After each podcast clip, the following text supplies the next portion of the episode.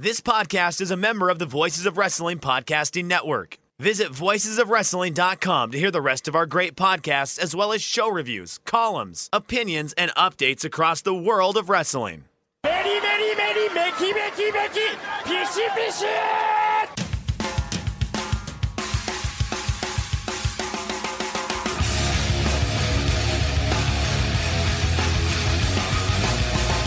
You are listening to the Voices of Wrestling podcast with your hosts, Joe Lanza X out go listen to some boring podcast where they're, where they're afraid of their own shadow.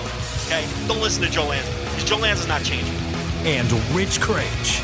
Give me a I name. like him. Who delivers this guy in a big spot? Joe, don't yell at me. I like In, him. in the big spot, who delivers better than this guy? Stop yelling at me. I agree. And we are live here on the Voices of Wrestling flagship podcast. I'm Rich Kraetsch alongside, as always, the king of banter, Mr. Joe Lanza. Joe, you promised an update on the dishwasher. I am um, at the edge of my seat, I, I, with bated breath, figuring out what happened with this dishwasher. Please update us on the dishwasher saga. You're so anxious to hear about the dishwasher that I you don't like even it. give me you don't even give me a chance to do like the fake greeting. to- Yeah, I don't care how you're doing. I want to know how this damn dishwasher's going. Yeah, it's it's. I, I'm I'm interested in appliance purchases post COVID. Have been very interesting in my in my life, and I'm I'm curious how your experience went because uh, I could tell you from from from in laws, from parents, from other everybody that I know. If you need something now, just don't because it's not good to need anything. So I'm very curious how you went, and and and maybe if you figured out a hack, if you will, to uh, how to actually get something during the post COVID era.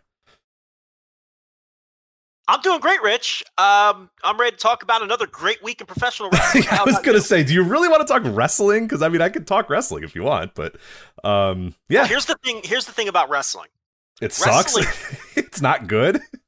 wrestling fucking stinks. so okay, it's really bad right now. So, um, I would like to just do three hours on on what's going going on around the Lanza and Kraetsch households. I mhm. mean, it'd probably be more interesting than what's going on in pro wrestling right now. But uh, but yeah, I do have an update on the dishwasher saga. Uh, if you recall, Rich, when I returned from the uh, Lanza vacation, I returned to a home with broken central air and a uh, and a broken dishwasher. Couple weeks back on the flagship, took care of the air situation. Uh, but we've been in here doing dishes by hand, like Little House on the Prairie, for like the last three weeks. Like uh, like um, uh, what what was Michael Landon's character on Little House? On the Prairie? You're asking the wrong I'm in- guy. I don't know I'm if I ever watched Little House on the Prairie. To be honest, I'm in here like Charles Ingalls scrubbing Yeah. pans and and uh and cleaning dishes. TLB in here like Laura Ingalls, right? Right, right. She's Next- got the, she's got like the whole thing going. She's got a rag to damp her sweat because she's working so hard. You know what I mean? She's got the little apron on and her dishwashing gloves, and yeah, she's handing you the plate. She's washing it. You're drying them. She's handing you the you know the the the fine china, and you're you're you're you know drying it up me? and putting it up. I'm not even in the same room. I want nothing to do with that task. I'm in the bathroom pretending to take a shit. Okay, I don't want nothing to do with doing dishes. This, like I said, this is not the 1890s. Why am I doing dishes by hand? It's it's ludicrous, to be honest with you. But uh, so we're in here washing dishes by hand, like it's the olden times. Okay, can't take it anymore. But finally, Joe puts on the thinking cap. People are going to be proud of me here, Rich. Okay, yeah, be- I'm, I'm very curious. You, you were excited about this. This was three or four days ago. You said, "Hey, I have an update on that." So I'm, I'm, I know that something worked out well in your favor because you were very excited to talk about it. So yeah, go continue. You know I'm utterly useless around the house. I make no bones about this. I'm not. I don't I'm know how to answer that. at I don't know how to respond to uh, that. But yeah, pr- pretty much. I mean, essentially, uh, yes. Yeah. useless, completely useless. I can't fix anything. So I'm thinking about this, and I'm I'm I'm I'm looking at the dishwasher. I'm I'm I'm I'm I'm lifting. I'm like lifting, adjusting my belt. I have my hand on my chin. Right, I'm like have my hand on my chin. So now, are you And I'm- adjusting the belt up or down? Like, what do you, what, what are we doing with the belt adjustment? Well, it's a metaphorical belt. yeah, yeah. Okay, really okay. Well, belt, you know, you know, okay, yeah. you know that thing you do, it like you adjust the waistband on yeah, your. you kind of go, all right, well, like, business ah, is right, business is picked on. up. Let's see, you gotta, you know, kind of. Yeah. Yeah. I guess you would hike them up a little bit. You kind of hike them up, and then you'd also centralize them too.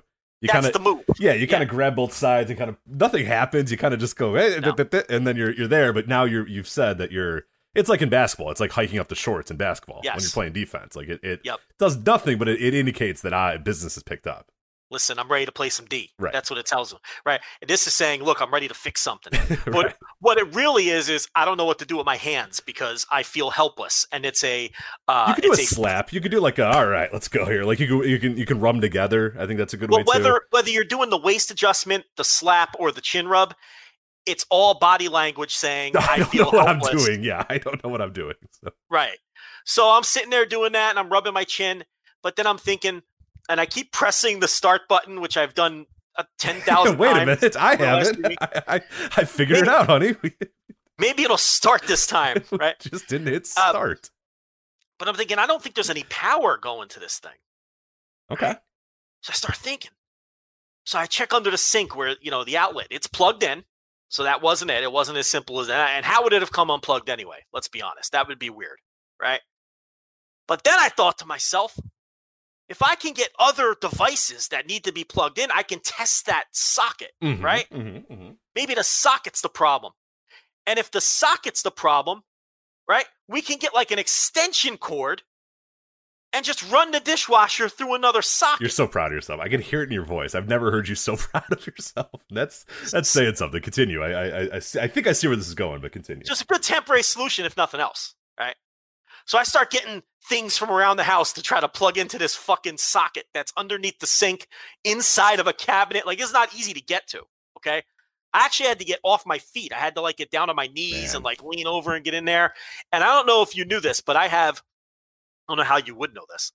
I have extremely sharp and bony knees and it is very uncomfortable for me to uh to get down on knees or anything like that because of these extremely pointy and sharp bones I have protruding out of my knees. If I were an Is MMA sharp fighter, knee a thing? I don't think I've ever heard of a sharp sharp, knee. knee. but okay, all right. this is a thing in MMA. People who have it should sh- be pretty round, right? It's, it's people have sharp bones that eh, like they shave them down so they don't cause themselves to bleed over and over. Anyway, I've got these sharp knees, so it's very uncomfortable for me to get down there. But so I get like the can opener and plug it in. I get like a fucking nightlight and plug it in, both the top and the bottom of the socket. I'm feeling so smart. Nothing works in this socket. I've identified the problem. We've got a blown fucking socket under the sink, right? So I immediately call TLB at work. She's in the middle of a work day. I'm You're like, honey, bothering please her. drop everything. Yeah, she's in I the middle of like out, yeah.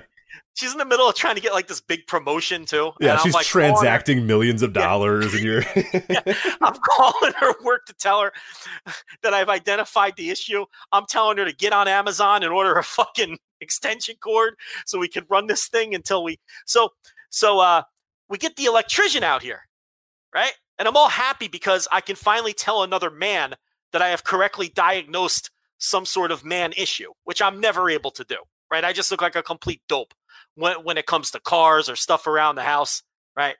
So I'm explaining this to him and I'm all proud of myself and I'm beaming. And you know, this is where the story turns. So I'm like, "Ah, I've got, I've got this all figured out. You don't even listen. I'm going to save you half the time. This socket's not working. That's why you're here. While you're here, we got the, and he's like, hold on a second. He goes over to the kitchen cabinet, right? And he flips on a light switch. There's a light switch in the corner by my kitchen cabinet that controls the socket that the dishwasher was plugged into. And then he presses the start button and the dishwasher turns on. oh my god. This entire time for three weeks, the dishwasher has simply been turned off.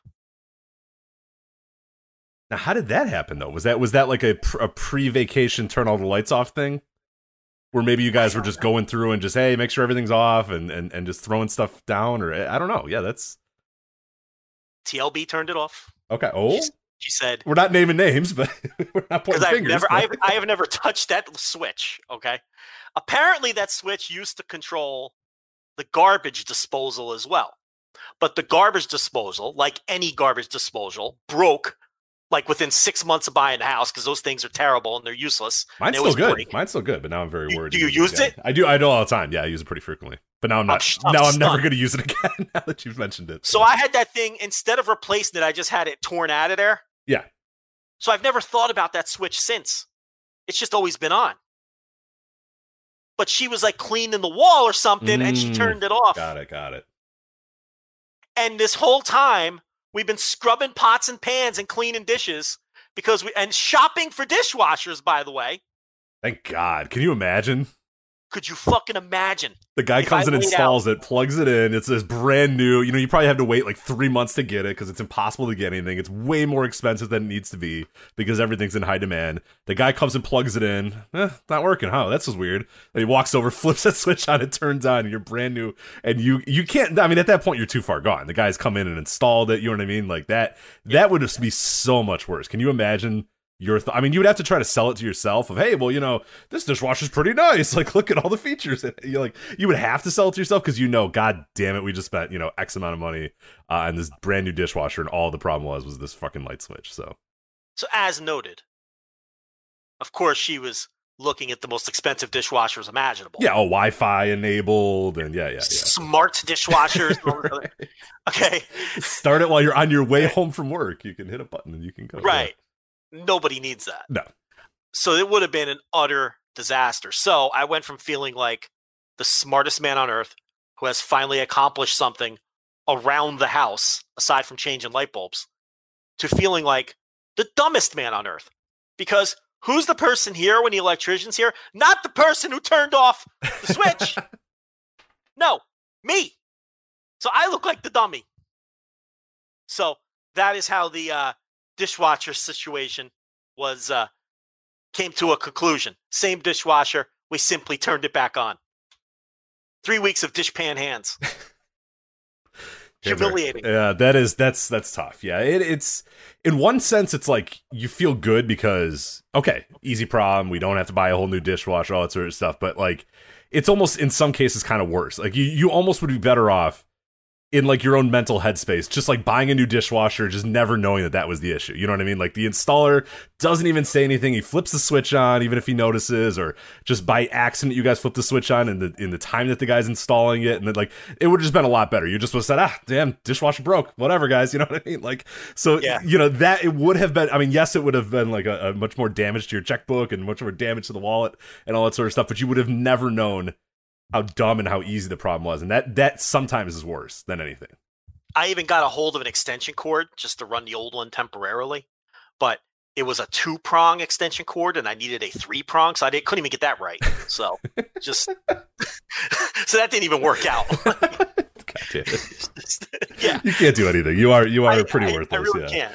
Yeah, totally worthless, except up in the bedroom. You know what I'm saying? But otherwise, that's it. That's in the house. Hey, you said around the house. That you know. that is in the house. Yeah, but I do a tremendous job there. But in terms of fixing things, um, uh, yeah, just as you can see, it's a it's an absolute fucking dumpster fire. Anytime anything goes wrong around here, but uh, look, if you're gonna humiliate yourself, you have to come on the air and humiliate yourself to thousands upon thousands of people as well.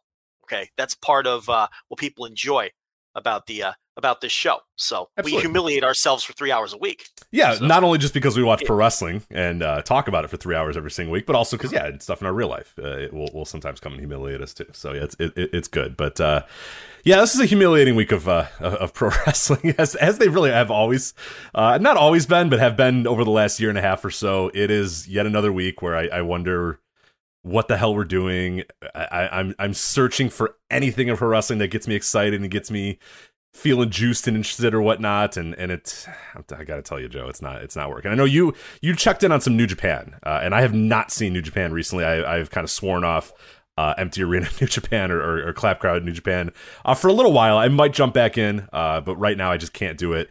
Uh, has have you seen anything that you've liked over the last uh, you, you did a pretty aggressive catch up today right for, with new japan? Oh, I've, I've been. I mean, I watched the last two shows, the twenty second and the twenty third, the Korakuen shows. Um, I'm, I'm, I pretty much kept up. I mean, I haven't really fallen behind, but yeah, I'm, I'm completely caught up on New Japan. Yeah, what do you want to know? Uh, just anything that's really kind of gotten you going. I mean, I know I watched a few of the uh, the Young Lion things. I watched um, Yuya Uemura versus man, who did he face? Oh, Suzuki. I watched that match. I watched a few other ones, and those were okay. Those were pretty good. And of the one show that I watched, I watched a show all the way through. Uh, completely forgettable show at this point, and that was the best match of the entire show, which uh, uh, did not bode very well. But yeah, how how are those Young Lion trial series going? Because I have not seen all of them yet. They've been okay. I mean, they're fine. I the, the problem with them is they're all going about 12, 13, 14 minutes. And a lot of them are just 50-50 good pro wrestling matches, right? But that's not what I want out of those matches. They're, these are they're not officially trial series matches. I know everybody's calling them that just because that's what they feel like. You know what I mean? But it's essentially the same sort of thing. It's the young lions in singles matches against the established guys. You don't have to call it a trial series, but that's really what these are. And it I, I don't want a 13 minute 50-50 match against, I don't know, Zack Sabre Jr. or or Taichi in this kind of match. I don't want that. I want to watch these kids get bullied. I want to watch the stars toy with them. I want to see the stars uh, slap them around and, and and and you know, or the opposite end of the the other the other style of match that works in this scenario is what Kenny Omega used to do. Remember those Kenny Omega matches against Juice Robinson and Jay White when they were young lions, where Juice Robinson and Jay White took Kenny Omega to the limit and and and it, it because Kenny because the idea was Kenny wasn't taking them seriously and uh, and then they almost caught him and they almost beat him. That works too. Uh, that or bullying these guys like Shibata used to get in there and just destroy them in 30 seconds. That always works. Um, but a 50 50 13 minute match, I mean, it, I don't know. It's just not what I want out of this kind of match. So uh, I've seen them all now. The ones I like best were Okada versus Tsuji. Uh, Great-O-Khan versus Tsuji was another one I liked because O-Khan really bullied him. Um, and I think the Ibushi match on the 23rd against Uemura was interesting too, because those are really the only three that have kind of broken the formula. I was very disappointed in Suzuki in his match. That's one of the ones you said you saw. Yeah, I did. I did see that one, and while I thought it was one of the best matches on that entire show, just because it was a pretty forgettable show, I didn't love the match either because yeah, I don't I don't think Minoru Suzuki and, and and I know that they think pretty highly of Yuya Uemura and as as many of us do, and we all think that this guy you know has the ability to be a, a, a pretty big deal in New Japan when you know when he's when he's ready to go and uh, when they've kind of you know seen him through the excursion or whatever they're going to do. But like, I don't want Minoru Suzuki like giving this guy like forty percent of a match. Like I, I want Minoru Suzuki just absolutely killing this boy and, and, just destroying him in five minutes or whatever. That, that's the style I want. I want him just getting stretched and bullied, and he's left you know battered and beaten, and Suzuki's just laughing as he's walking back. I mean that I think does way more than you know him going you know 40-60 with Minoru Suzuki for for fifteen minutes or whatever. That that yeah, especially Suzuki. Right, right. Of all of all uh, guys that should just go out there and just slap and stretch these guys like like idiots, it should be him. Like eh, like you said, the Kenny Omega style that he did a few years ago was awesome because he would come in and he'd wear his T-shirt and he'd be like, "Who the fuck's this guy? I can't believe you're making me face this guy." Okay, fine, whatever. And then he'd get caught because it was like, "Oh shit, this guy's actually better than I thought he was." Okay, now I'll, I'll have to get serious. And then he hit a V trigger and one wing angel, and then he put him away or whatever. I don't even want Suzuki to have one second where he thinks that. I want Suzuki to bell the ring and him immediately just say, "I'm going to kill this kid. How dare you get in my ring with me?" And it wasn't yeah. that. It was it was you know it's it's and that's been a problem with a lot of New Japan that, that I've watched as of late. And, and the reason why I kind of asked you uh, about it is uh it, it, just seems like it's just long for the sake of long. A lot of their stuff, and it just it it, it really bores me. Well, I think because they're five match shows, they feel like the matches have to have some length to them to give the paying customer their money's worth. So I think that's part of the problem too. If they were doing these kinds of matches on a typical eight match Korakuen in normal times, okay, they'd be the two openers and they'd probably be six minutes long, and we'd probably be getting the style of match that we're talking about. Sure. You know, but but and and you know they can't do that right now because if they give you two matches that are five minutes long, there's only three matches left, and you know it's it, this is why the main events have been have felt like they've taken an eternity too. I watched the NEVER the NEVER six man title match was the main event on the 22nd, and the uh, junior tag team title match uh, was the main event on the 23rd, which was a title change by the way. Less than zero buzz. Nobody's watching this stuff, and those matches just I don't even know the match lengths, but they were they felt interminably long. And it doesn't help with the clap crowds and that there's 600 people there or whatever either. I mean, that makes it feel longer and um, the, the junior tag match in particular, I mean, that was a straight up two star special. I mean, there was nothing to that match. They worked a totally wrong style for for a clap crowd. Um, eh, you know, and the NEVER six man match, those you know they always work hard in those matches, but I can't call either one of them like very good matches or anything like that. Um, and again, it's also the atmosphere. It's the same things that we always talk about that plague New Japan right now. You know, it's hard to watch.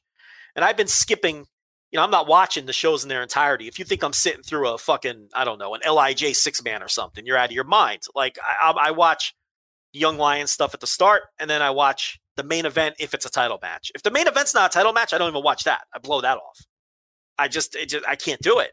It's depressing watching New Japan right now. It is, yeah, and that's why I've kind of thought it's been better for me to just, you know, kind of not watch it and kind of see what people think, and if people recommend a match, I'll go and check it out. But I, I can't do the full shows anymore. I just can't, and and I hope pretty soon I can. Uh, I don't know when that's going to be, and it doesn't seem like it's uh, going to be anytime soon. I mean, I'm still going to obviously watch the entire big shows and and stuff like that, but the days of like you know sitting down and making sure I watch you know every Kizuna Road Tour match. I mean, that's just or, or, show that's just not happening anymore. It's just it, they're they're just depressing to watch. They're just absolute slogs to watch, especially in America.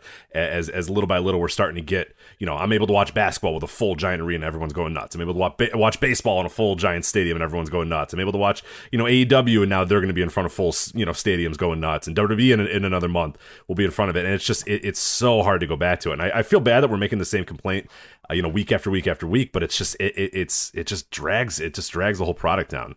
It's just terrible. So yeah, it like if there's going to be less New Japan talk, you know, moving forward on this show, that's it's one of the reasons why. It's just it's it's just hard to watch. It's just not well, interesting. Well, they got they got they got about nineteen fucking dome shows coming up. So yeah, yeah, you know, so it's like the ma- the major shows. I mean, that's kind of a slightly different animal. I mean, they're not exactly the pillars of excitement either, but at least you're going to get big matches and and the big title.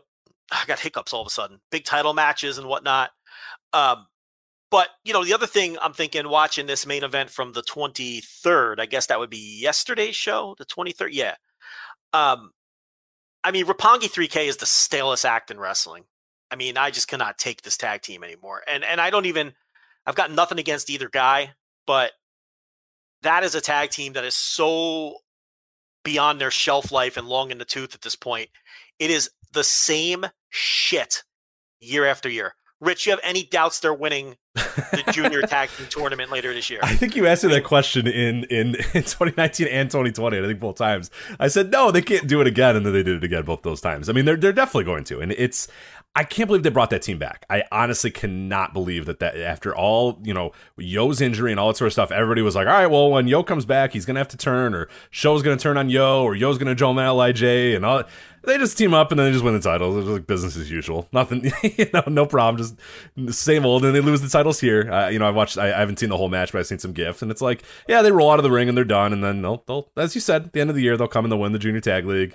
They'll go to Wrestle Kingdom. They'll They'll probably win the titles at Wrestle Kingdom. It's just, yeah, I'm with you. I, I cannot believe that they brought that team back together. And I think it's it's doing a disservice to both guys. I mean, SHO in particular, we saw what he can do uh, away from YOH, and and and I've always been a YOH guy. Uh, I've had to admit in the last year that SHO's probably the guy from the team, but like I think that there's there's more value in YOH than just being one half of Roppongi 3K. I think there's something you could do with that guy, and, we know that there's something you could do with SHO, and it's just yeah, it's unbelievable that, that, that there's still a team. It just shows, and, and, that's been a problem with New Japan for for for a decade now at this point of just never really knowing what to do with tag teams, never really knowing you know kind of when to move tag teams on or when to really do something. But it, it is it's pretty glaring with YOH SHO and YOH. I mean they they are, and and the thing with SHO and YOH is you know, you look at those guys and you think, oh, you know, eh, they're, they're, young guys. They got time. No, they're not. They're not young. Like, they're one of those guys is what aren't they thirty five and thirty three? YOH, YOH is thirty three, and SHO is thirty one. They are. That's not that young. like they're know, just a, they're just a they're just a couple years younger than Okada. Right. like I don't know. Uh, I, I I think at some point you gotta you know that bump card's getting getting you know punched a bunch. Maybe maybe if you're gonna do it with SHO, do it now. Like uh, yeah, it's very strange. Very very. It's just the team is stale, and and the other thing about it is um.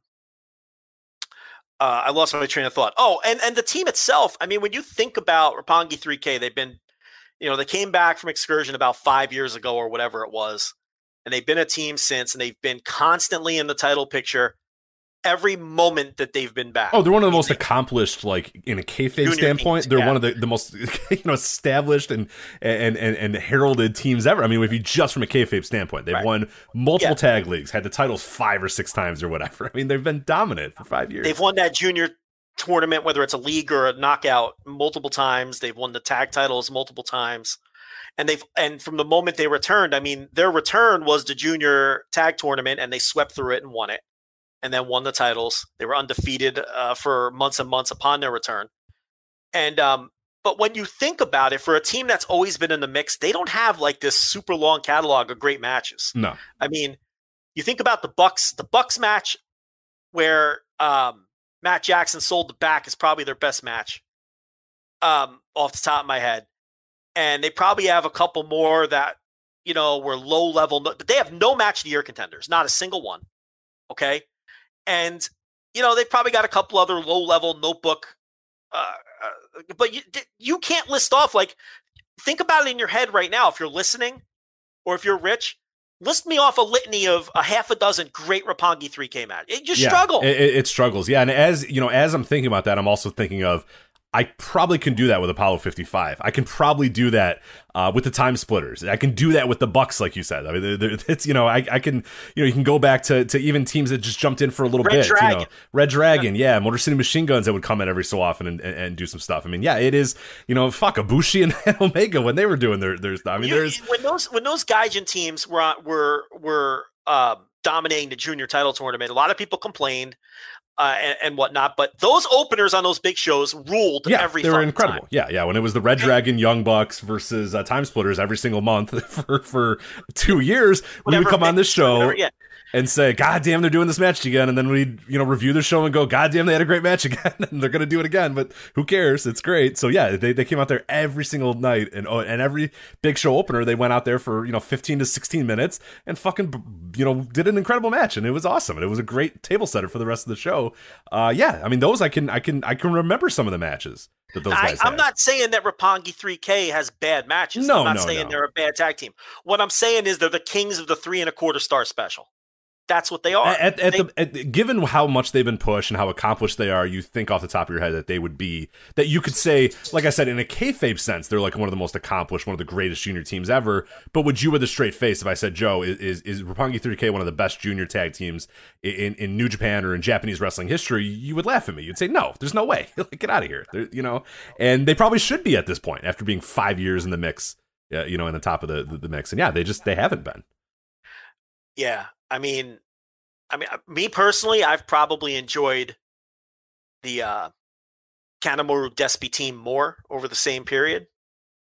Um, that might be controversial. It might not be, but I just don't think the thing about Roppongi 3K is they they've they've always been better on paper than in practice. I think, and at this point, and, and right now, I'm I'm be- I know I'm I'm beating on them right now. I understand that but because I do think they're stale, I think that, as an act, it's an it's I think it's the most stale act in Major League Professional Wrestling, with with the possible exception of like the Miz or something like that. You know what I mean? So um, that that that could be why I'm being real hard on them right now. But I'm just sick of them. I'm sick of them as a team. I'm sick of them being in the title mix. They feel like they the, the only change that we've seen in this team over the past five years is now they have entrance music that's like some kind of piano ditty. Which is to- all time bad theme music, by the way. This theme music is, is atrocious. I don't really have a take on the music, but I mean, other than that and a minor like gear change since YOH came back from injury, it's the same fucking shit over and over, you know? So I, I don't know. I, I- I think it's, I I hate having this conversation over and over, but it's time to break this fucking team up. I don't care if one turns on the other. I don't care if they just politely part ways. I don't care what you have to do. I don't care if one of them jumps to fucking GLEAT. That's your cue for a transition, Rich. There we go. All I care about is this team fucking ends. Let's topic. let's. So, are we still doing the GLEAT thing, or are we going to call it great? What What are we doing here? I, I, I want to make what sure that we supposed are. to call it? It's spelled GLEAT. I think you're supposed to call it great, but I think, and I just want to establish this right now. I think you and I should continue calling it GLEAT. Um, m- mostly. It's spelled with an L. I understand. Why would. I say great? I understand that. There's uh, some cultural reasons why it is pronounced great and not GLEAT. Okay, is Seadlinnng really seedring? That I don't know actually. so that's a great question. With all the fucking L's that's in a name, that's a no, that is a tremendous question uh, for the the, the the the fine folks at uh, Jumping Bomb Audio on the Voice Wrestling Podcast Network, Taylor and Aaron. I do not know if it is Seadlinnng. I've always called it Seadlinnng, but now that you Everyone mention it, everyone says that, not just us. Like now that you mention it, that might not be a bad idea. Um, but I, I just want to establish what what bit we're going to do here moving forward with GLEAT. I am all, All in favor of calling it GLEAT. I just want to make sure you're in favor of that. All I, no, listen. I am referring to this promotion as GLEAT until an authentic Japanese person tells me it's wrong. Okay. Because I think it's GLEAT. Um, also, I'd like to add that this isn't going to be much of a problem because after this segment, I'm probably never going to talk about GLEAT again. oh because- no, come on. Well, so first, you, this is a big step, Joe. You've first off acknowledged Glee, which is good because all I've wanted you to do, similar to the tribal chief, uh, tribal chief Roman Reigns, who um, to uh oh, one Oh, second. hold, Yeah, hold on. hold on. All right, all right. Come here. What, what's up? Is mommy has on in his car and he worked at a bank with him and I saw his house and he has like an evil granny game. I have no clue what you're talking about. It's like None. a- It's like an evil granny game. Uh, Who are you talking about? Someone works at his at mommy's Someone who works at mommy's bank? and I know Okay. and I know Oh, this is a he, huh? Do I got to go break some Oh, I was gonna say, uh oh. Who is this guy? I know his name. Listen, you keep your eye on him. You let me know you see any shenanigans, all right? Um, but he has like a granny game is like a nice one. Okay, so there's some guy at mommy's bank that showed you a video game. Yeah, I didn't. I have another question. Was mommy there? My, it was not, his house was instructed. His house? What that? What are you talking about? Uh oh. A guy who organized bank, his house was not fully built yet. Because his house was still not built yet. I have to. I got to tell you, this is like the worst story I've ever heard. I don't know what you're talking about. I, I think what I got is the man at at, at, at, TLB's work uh, Right. showed him a video game, but his house isn't built. I don't know how those are related. Yeah, what? i- What is I this? don't understand in between that, but I, I get that part at least. Okay, here's the thing. I don't know what you're talking about. And on top of that, you got to hit the bricks because I'm on the air. So beat it. All right. I have no idea what any of that. You got to find out. That's that could be a problem. I have no idea what a word of that meant. That So- was all over the place. this kid's got to get Um, his shit together. So okay, so this a man at mommy's work showed him a video game, Yeah, and his house isn't constructed yet. and his house isn't built yet. So I don't know I- what any of that I mean, are we talking? Is this like a? You know what? You know what? May, what it may have been. I'm just trying to trans. I'm just trying to get into this kid's head. It. I wonder if he was playing like Animal Crossing, or some sort of Sim City game, or some some, some sort of sim game. You know what I mean? To relate those two, so maybe the house in the game was. that's what I'm thinking. Maybe, but I don't know. Like I'm thinking the guy showed him like Animal Crossing, and he was like building his Animal Crossing house or whatever. Uh, Does that work? I or That like TLB. more- that makes some drove sense. with this random guy and looked at his house that's not built yet, which is also uh, all while showing him a video game. right. I can't I can't figure out the video game construction house uh, thing, but um, well, well, here's what's gonna happen. maybe a Minecraft, possibly a Minecraft thing. Maybe that's that's what he was showing him. Does does he know about Minecraft? Every kid knows about Minecraft, but does he? No, I I don't let him watch Minecraft videos. Okay, so I- that that may maybe this guy showed him Minecraft, possibly. so here's what happens. About 45 minutes into the show every week, which actually would be now, more like around 90 minutes into the show, TLB will sneak into this room and then because to get to her closet and she'll change. When she does it this time, I'm going to grill her on whatever this scenario is that the kid's babbling about because I need to know what the hell he's talking. I have no clue. He came busting in the room too, like he couldn't wait. big He could not wait to tell you the story. Yeah. Yeah. And that just made no sense whatsoever. I'm, even my though- guess, my guess is it's Animal Crossing. Um, would, would be my guess, but um, he we'll said see. something about a granny. A, a- it's a game with a granny, and the house and his house isn't built yet. What the? What's he talking about? Now the Sounds like a terrible nurse game. What, what are you interested in, nurse? First of all, Get I over love Animal Crossing. Uh huh. I'm great at it. Okay. Second of all, you bought Indian food. Uh huh. I can't find the naan in the fridge. It's over there. It's in the aluminum foil over there. Oh, Just call God. it bread. I thought you were gonna have to stop this podcast and go buy some no. Why would I have to stop the podcast to go buy you? because you purchased Indian food without Uh-huh. getting No, I, the naan's there. There's four. Just say Four? bread. There's four pieces of naan there. Have you ever told this? Joe's story? upset about you calling it naan instead of bread. What do you think Just about say that? bread. First of all, it's non, you uncultured swine. Second of all, the lady at the Indian food place literally thinks we have a family of four because of the amount of food we purchase each time from her. Well, that uh, listen, I, I can't talk. I'm a gavone myself. So, So we're trying to figure out. Uh, Joe's uh, Joe's boy ran into the room and uh, and he had to tell a story about a, a man at mommy's work who showed him a video game Uh huh. And then randomly turned into his house. He showed me his house and it's not built yet. It's still under construction. So Oh. we're wondering if those two are related or not. We think it's Animal Crossing, or I think it's Animal Crossing. I could Joe's see not it sure. be Animal Crossing or Minecraft is what I. Or he like literally showed him a video game, and then he's like, "Oh, I'm also building this house See, for me that and makes my no wife." sense. Like, Why would you tell a four year old you're constructing a house? yeah, the four year old doesn't care Because about maybe that. he was swiping in the pics, and he was like, "Whoa, what's this? I don't know." He got a hold You of think- the iPad and went wild, dude. Do you think the four year old's going to ask you how many square footage, right? Yeah, you putting an It's in-ground pool in this like, thing or "They're what? gonna be twelve hundred. Oh, my what you dad's house per is acre? bigger. You know. Yeah, so I, I I don't know. I don't. Is I this an attached garage or what are we talking here? What are we doing here? Yeah. Yeah, I see what Right. you're saying. Uh, you're right. In Animal Crossing, it takes a little bit to build the houses. I'm thinking that's maybe what it is. because you have to get the supplies. Yeah. yeah, it's Animal he- Crossing. He said something about a granny too. There's a granny. Is there, I don't remember the Animal Crossing. That's kind of what So I was going to didn't ask you too. I don't So know. So you got lazy on Animal Crossing. So. yeah, I as soon as uh, the rock climbing gym reopened, I dipped on Animal Crossing. pretty early. That was a the pretty early pandemic. pandemic thing. Yeah. and then- oh man, if I was gonna get COVID from the fucking hospital, I'm gonna go to the climbing gym, man. Come on.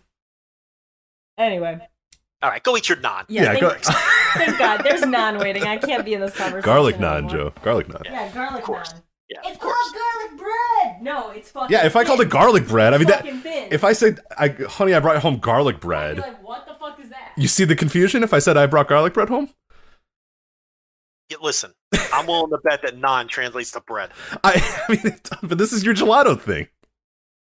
It's different though. It's But it's not. okay. Hold on. Oh, Okay, all right. listen. Bring her in. Bring her in. Bring her in. All right. We got nothing. Wrestling's terrible, so there's no need to talk about it. She's a big This is- proponent. Okay, get it. Get in No, on this. no, no, no, no, no. Explain your ice cream to uh um. Yeah, here you go. Here you go. first Joe, off- set the stage here. Stop. Calm down. Let Joe let have me the floor. Let me hear you out because you're wrong. Go ahead. You are aware that I'm I am an Italian man, Yeah. correct? Yeah. You- Okay. Been told that once or twice. I bet I I picked up on it. So even as an Italian, I think gelato is a scam because it's just fucking ice cream. No, it And- has lower as as a a girl who cannot consume too much lactose. It doesn't have as much dairy in it. Listen, I understand. based. I understand the. Sl- has nothing to do with the fruit. Yeah. It has nothing to do with the fruit. It has to do I'm gonna take the headphones off. You guys are good. You're good here. You got everything. I'm good. dairy mix. Now listen, I understand the slight ingredient difference. yeah. No, don't, don't. I think You're gonna. No, we can't. Say gelato look it up on your. ice No, cream. look it up on your It's phone. I just can't. ice cream with slightly different. It's still fucking ice cream. No, They- it's call it it's gelato 'cause they- lighter. They want to shake you down for more money. They want to be able to charge you three ninety nine for the pint instead of two ninety nine. So they call it gelato. It's Look, fucking ice. Cream. And this is coming from an Italian. This is coming from an Italian. you're who you think- arguing with a girl who spent two weeks in Italy and ate ice cream minimally three times. Did you eat ice cream or did you eat gelato? I, ice cream slash gelato Oh, okay. minimally three times per Oh, day. right. All right, so your two weeks in Italy outweigh my forty plus years of life with Italian grandparents. ice cream Recipes is okay. Wait, wait, wait, wait, wait, wait. I want to ice they brought those Roma tomatoes over on the boat, the seeds. the Why do you think Is that true? I didn't know that. That's why kind do of you, interesting. why do you yeah. think New Jersey has the world's greatest tomatoes? Because it's the seeds from Italy when the when the is wops came true? over. I didn't know Yeah, that that's fun true. fact. We brought those seeds over. We taught the world how to eat. And you're gonna tell me? Gelato Two is weeks? traditionally made with less fat. Either can be part of a healthy diet when consumed occasionally or in moderation. Uh, I don't eat it in moderation. I eat both ice cream and gelato in excess. It's uh the main. It's the base of my pyramid of my eating. Um, I'm reading that ice cream's airier. I don't know. I don't know about that. It's, it's just fucking ice cream. It's just ice cream. Stop being scammed by gelato. I'm an authentic Italian man. I'm trying to. I'm trying to. Uh, this is for the world. I'm trying to help people here. As you know, Joe Lanza, if nothing else, enjoys helping people, and I'm just trying to help people save a little money. Don't overspend on on, on anything labeled gelato. It's just fucking ice cream. So I- I'm gonna give you this argument at a 75% because shitty gelato is fucking ice cream. You're right, but I appreciate that. you I get it. if you get that good ass gelato, Like I go to Elmwood. You don't know what Elmwood Park is, but around here, it's where all the all the Italians live. Um, there's a gelato place there, and it's fucking delicious, and it outweighs any ice cream I've ever had because it's real gelato. I appreciate that 75%. Yes. And I will also concede that the ingredient mix is slightly different. Oh, okay. This See? is good. See? Wow. Look it. We we just came to. This is like the really- meme. This is the meme with like the big the handshake in there. You know what I mean? Or like, but I, I, you are right. If you're gonna waste your money on shitty gelato, just buy the ice cream, because shitty Correct. gelato is just ice cream. Thank you. Supermarket gelato. is what I'm Supermarket gelato about. is yeah. Okay. supermarket market gelato. If you're in the supermarket, don't overspend on the gelato. But Because I used this all started because I used to send out pictures on Twitter of supermarket gelato and make fun of it because it's ice cream. yeah, I, I'll give you that one. Shitty gelato is just ice cream. But if you go to the real deal places, it's legit. Then it's worth the gelato money. This is how adults talk. And let me tell you something else.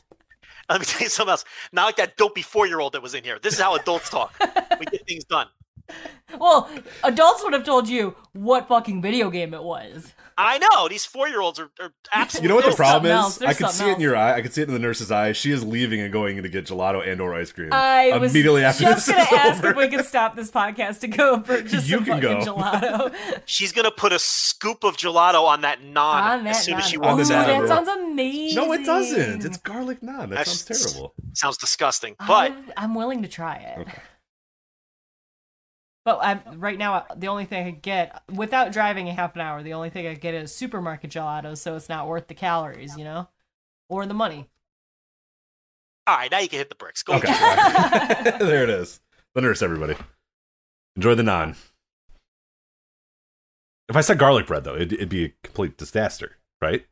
Okay, I will also concede this point since I'm in a. Yeah, you're in a good mood. Yeah, keep going. Yeah. Okay, naan undoubtedly is bread, but it's a specific kind of bread. I'll give you. that. Right, right, right. If if I didn't clarify that I I'd purchased naan, then then it could be an issue. You know what I mean? But I am an uncultured swine. Like if I had Indian food here, I'd just be like, "Pass me the bread." You know what I Right, mean? Like right, I'm, not, right. I'm not going to call it naan. Same thing. Like if we order Chinese food, you know, it comes with the chopsticks. Those go right in the garbage. Oh, you're I'm not okay. Okay. Well, that I'm getting a fork. Okay, I'm not eating with chopsticks because I'm eating Chinese food. That's fucking weird. now So those- would that would that change? Like if you ate sushi, would you eat it with chopsticks? Well, number one, I'm not eating. Sushi. I was gonna say you don't strike Okay. me as a sushi guy. So No, okay, I'm not eating go. sushi. But no, I'm gonna get a fucking fork. Or how do you eat sushi? With you- Yeah, the chopsticks. Yeah, with the chopsticks. I'm not teaching myself how to use that. That's not bad. I taught myself. device. You could do it. Okay, but these. Okay, Yeah, they have the one you can start. They have a kids one that puts like a rubber band on it, and it makes it a lot easier to do. So listen to me. Chopsticks were invented in like the year 900. Why would I still use these things? We have invented things that are better than chopsticks. So why would I go backwards thousands of years and use this archaic device when I have a when I have plenty of forks in my silverware drawer? I don't understand why people do this. I'm with them. What are you Chinese food. cosplaying? Are you cosplaying Genghis Khan? What are we doing? Genghis Khan. I, I, what- I don't understand. I am not cosplaying. Genghis, Genghis Khan.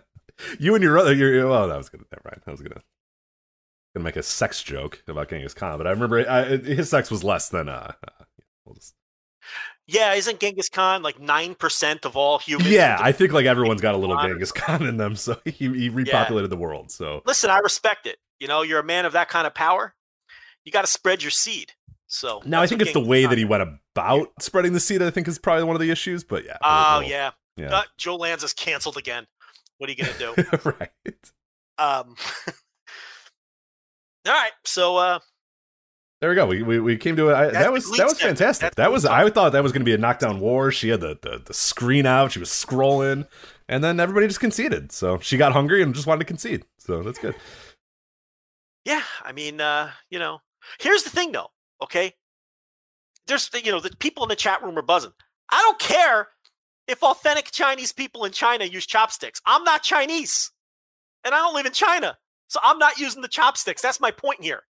I'm not saying that people in China shouldn't be using chopsticks. I'm saying Joe Lanza should not be using chopsticks. I, I will say as well the the food that we you know that we get as Americanized Chinese food is like not conducive to using chopsticks at all. Like a big hunk of chicken that's like glazed all. I mean, just use a fork. You know. Yeah, yeah. It's just ease. It's convenience. I learned how to use a fork when I was a boy. What are we doing here? I thought we were talking about GLEAT. you want to talk about GLEAT? Let's talk GLEAT. Okay. I Um, don't, but you're making me. Well, so, you, so first off, you've had to acknowledge GLEAT. Um, well, similar, yeah, it exists. yeah, I mean, it, it does exist. listen, the whole GLEAT doesn't exist. It's like when people say NXT UK doesn't exist. They know it exists, but it's a bit. You know what I mean? So yes, I will concede. I will acknowledge that GLEAT does in fact. Now, I think you and I, we will now in this episode, we are going to acknowledge that GLEAT exists. I and and I want to get your opinion on this. I don't think that Kaliga Pro exists. I know that they've ran 87 shows this year, this month alone. I don't think they're real though. Wait, who's run 87 shows? That? Kaligo Pro, that one that runs every day, Oh, I've watched Kaligo. They run daily. Yeah, that's a real promotion. that's not a real promotion. You're right. They run every day. I've reviewed their matches. They, uh, that's a real promotion. So it's real. Um, Um, in what's, I mean, I guess it, it, actually exists, but like real is, uh, I guess, in, in the eye of the beholder, it is clearly a money wa- a money washing operation that has no Here's the thing. no real purpose. Who are you to doubt the bodyguard? That's number That's one. true. It is the bodyguard. Yeah, he'd, he'd whip my ass. He'd whip my fucking ass. Yeah, that's true. I forget. I forget the bodyguard runs that shit. So, Kaliga was all the rage, but they got canceled for using Dylan James. So you don't have to. oh, is that what happened? Yeah, because people were all about Kaligo Pro, and then they stopped talking about it. Is that is that what happened? Yes, they were canceled for using uh, Dylan James. Kaligo Pro is. I'm sure the. Yeah. I'm sure everybody running Kaligo Pro, you know, they booked this guy. Then someone said, "Whoa, whoa, whoa, guys, no, we can't." Dylan James is. We have we have Yeah. decorum. There's a sense of decorum here in Kaligo Pro, guys. Yeah. We can't yeah. go be booking, you know, these guys that that have questionable pasts. They they run every day though, and it's on YouTube for free. So if you're a big Kaliga Pro guy, you've Mhm. got wrestling to watch every day. So, and a lot of these uh, low level indie scummers and ex, you know, uh, guys that are from promotions that have died and whatnot, they got a place to work every day. And now, when you say they're running every day, we, I just want to point out that Joe is not being facetious. They, No, they run, run every every day. day. they Yeah. run every day. every single day. Yeah. Why I don't know. They got their little building, the Kaliga. What's it called? The uh, It's got a cool name to it. I forget. I, I it's some Yeah. sort of Kaliga. Uh, Yeah. Kaliga something or another. Yeah, it is. It is a wild, wild promotion that uh, I, I can't. I guess I will address that that that it, it does exist, but the uh, the uh, oh Kaligo Studio. I thought it was a lot cooler than that. It's just Kaligo Studio. So not all that cool. It's not all that. Cool. Oh. Tanazaki Dolphin was on the last show. Yeah, Andy Wu and the bodyguard in their main event. I'm telling you, it's not that bad. Bambi versus Saki. Well, that sounds you know, terrible. can't You can't all said Billy Ken Kid. Oh, oh, hate on them. I- I, didn't know those guys cool, are in there. listen, there's stuff you got to skip, but it's it's sometimes it's not that bad. Like I listen every now and then when I'm totally caught up and there's no baseball on, you know, maybe once a week or so, I'll look at the last few Kaliga shows and I'll see if there's something worth you know watching. You know, is their YouTube page still active? They because they were putting shows up every day. Uh, yeah, page. yeah, I believe so. Yeah, yeah. So you know, it's not that bad. it they don't have an uh, like an actual link. So when you go to uh, when you go to Cage Match, like you know, I mean, like how some channels, like our channel, will be like YouTube.com/slash Voices of Wrestling or whatever. Like, I guess they don't have enough followers to do that yet, so it's just YouTube.com/slash percent sign E three percent sign A two percent sign P three. It's just their long ass. You know how like, every promotion has Yeah. like you know, Yeah. there's just, just Yeah. some long ass URL. yeah, no, It's just yeah, no, uh, yeah, It's- no mini link. What do you call it? The uh, no, yeah, uh, yeah, yeah. hyperlink. Uh, what do you call the link? The the shortened link. What do you call that? just a You're- short link or whatever. Yeah, you call Yeah, it a short link or something. You just like call that, it a short link. I Yeah, just think said so, yeah. myself what it's called. They don't do that. They just keep the They got whole no time for that. Yeah, it's just it's just Yeah. all there. It's it's incredible. So percentage, percentage, exclamation, percentage, percentage, nine seven four percentage, exclamation, hyphen. Yeah, like that. Yeah, and there's like a thousand characters. Yeah, that's it's just so. Yeah, that it. that's Kaliga. well, that's, But- that's but- Kaliga, and they are real. I, I will now address that they are real because we have addressed that GLEAT uh, is also real. So tying this all in, 45 minutes ago we were talking about SHO and YOH. Uh, Yeah. SHO is going to appear at GLEAT's July 1st Tokyo Dome City Hall show. Uh, you have exclusive details about that over at patreon.com slash voices wrestling about how it happened, who let it happen, who was involved in making it happen, who was also considered to be on that show and all that sort of stuff. But uh, it's pretty cool. Uh, SHO's going to be there. He's going to be facing Ito. Uh, it'll be one of GLEAT's uh, UWF rules matches. So the show itself is not going to be one of the UWF shows, which I guess we'll have to explain that uh, here in a bit. But it is going to be contested under UWF rules. This the SHO versus Ito match. I think it's an eight match show, and four are GLEAT rules. Yeah. for our UWF rules. It makes me sick talking about GLEAT. First of all, I just want you to know that. But um, What, what, can I let you know that I watched a lot of GLEAT today? okay, listen, I watched like four or five you. GLEAT matches. So I watched tons of fucking pointless, useless wrestling. I can't bury it because GLEAT is not going to exist. It's only a matter of time. This is my point on GLEAT. Look at the people in charge of it. It's a vagabond group of fucking wrestlers who bounce from dead promotion to dead promotion, leaving dead promotions in their wake. The guys on, the top of this pyramid, okay? There is a graveyard of dead promotions left in these men's wake. It's owned by Lidet, which doesn't exactly have the strongest history. It's just another one of these fly by night, dopey Japanese promotions that I will acknowledge the existence of, but I will not pay any real attention to eh, unless they exist for five years. Five years. five years. Okay, so five years from the the the opening of GLEAT is what Look you're what saying. else. Yes. Look what else is working against them. We're still They're on. V- these- We're still on uh, a VO. Is like all their shows are still like pre-shows. Technically, Yes. they haven't officially said that they've had a V one. They haven't had. They haven't technically had their quote unquote first show yet. They're all VO shows. All these ones so far. So they're one of these groups that doesn't even run regularly. They are starting up during a fucking pandemic that isn't going away anytime soon in Japan. Okay? They're owned by Lidet. The guys at the top are all fucking blood sucking hustlers how dare have- you? who have killed countless other promotions. you leave. Kaz Hayashi alone. So. And listen, when this thing inevitably dies, they're going to bounce to the next set of money marks and uh, start something up. And the same thing is inevitably going to happen there too. I am not going to pay attention to GLEAT until they prove that they're stable and they do, in fact, uh, run regularly and uh, they fully. Because, Rich, how many. T- we Listen, it's like the Who. I can't be fooled again. We How many times have we played this game with these promotions over the years?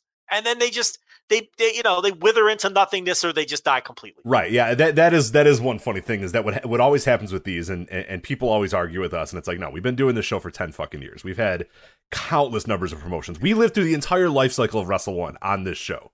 You know what I mean? Like we lived through all of it, and most of those guys are here again. All those blood sucking leeches that you were talking about, Yeah. they're here again. Like they're all the same dudes, just over and over again.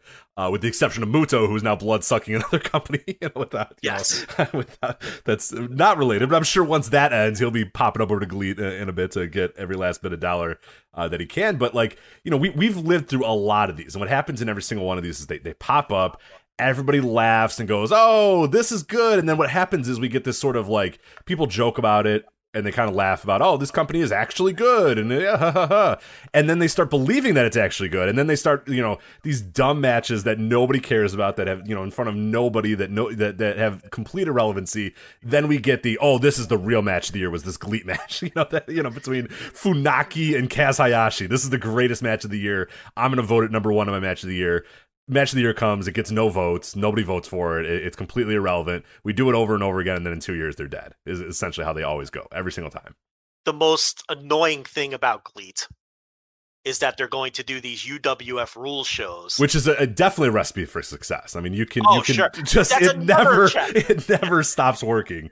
You know, dusting off the corpse of the UWF for the last thirty five years has definitely worked every single time for sure. I forgot about that. A dead style that has killed many promotions. Seven or eight different promotions, so you can stack that on including top of almost killing New Japan Pro Wrestling. But yeah. Yes. So you can stack that on top of all of the other things uh, that are working against this right off the bat. But the fact that they're doing these UWF rule shows means that all of these shitty grapple fuck two star specials that they're inevitably going to pump out are going to get all overhyped by everybody. And then we have to deal with that nonsense. So, uh, no, this is why I am anti GLEAT. Am I making compelling arguments at least? Uh, a little bit. I, I guess I will be doing our coverage of the GLEAT's uh, July 1st show. I, I will watch that show and, and talk about it because uh, I, I watched a, a good little Strong Hearts match. Saw some Shima in there, uh, some Shima and some Strong Hearts. That was fun. Uh, watched I, I watched a little GLEAT's and, and I enjoyed it. I'm not it. saying they don't have talent. yeah, they got talent for sure. They got a nice little roster. Okay. You're just scared to get invested, and I get it, Joe. You, I'm not your, your heart has been broken many times. This is hopeless. Look at all these things working against it. It's hopeless. It's not going to make it. Why is this going to make it when all the others didn't?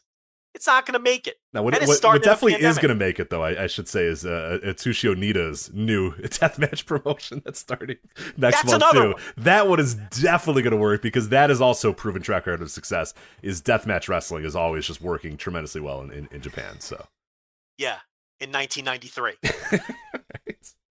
Yeah, That's another one. Tarzan Goto, yeah, you know, yeah, that's to work. I don't want to talk bad about Onita, you know, but it's not to make it.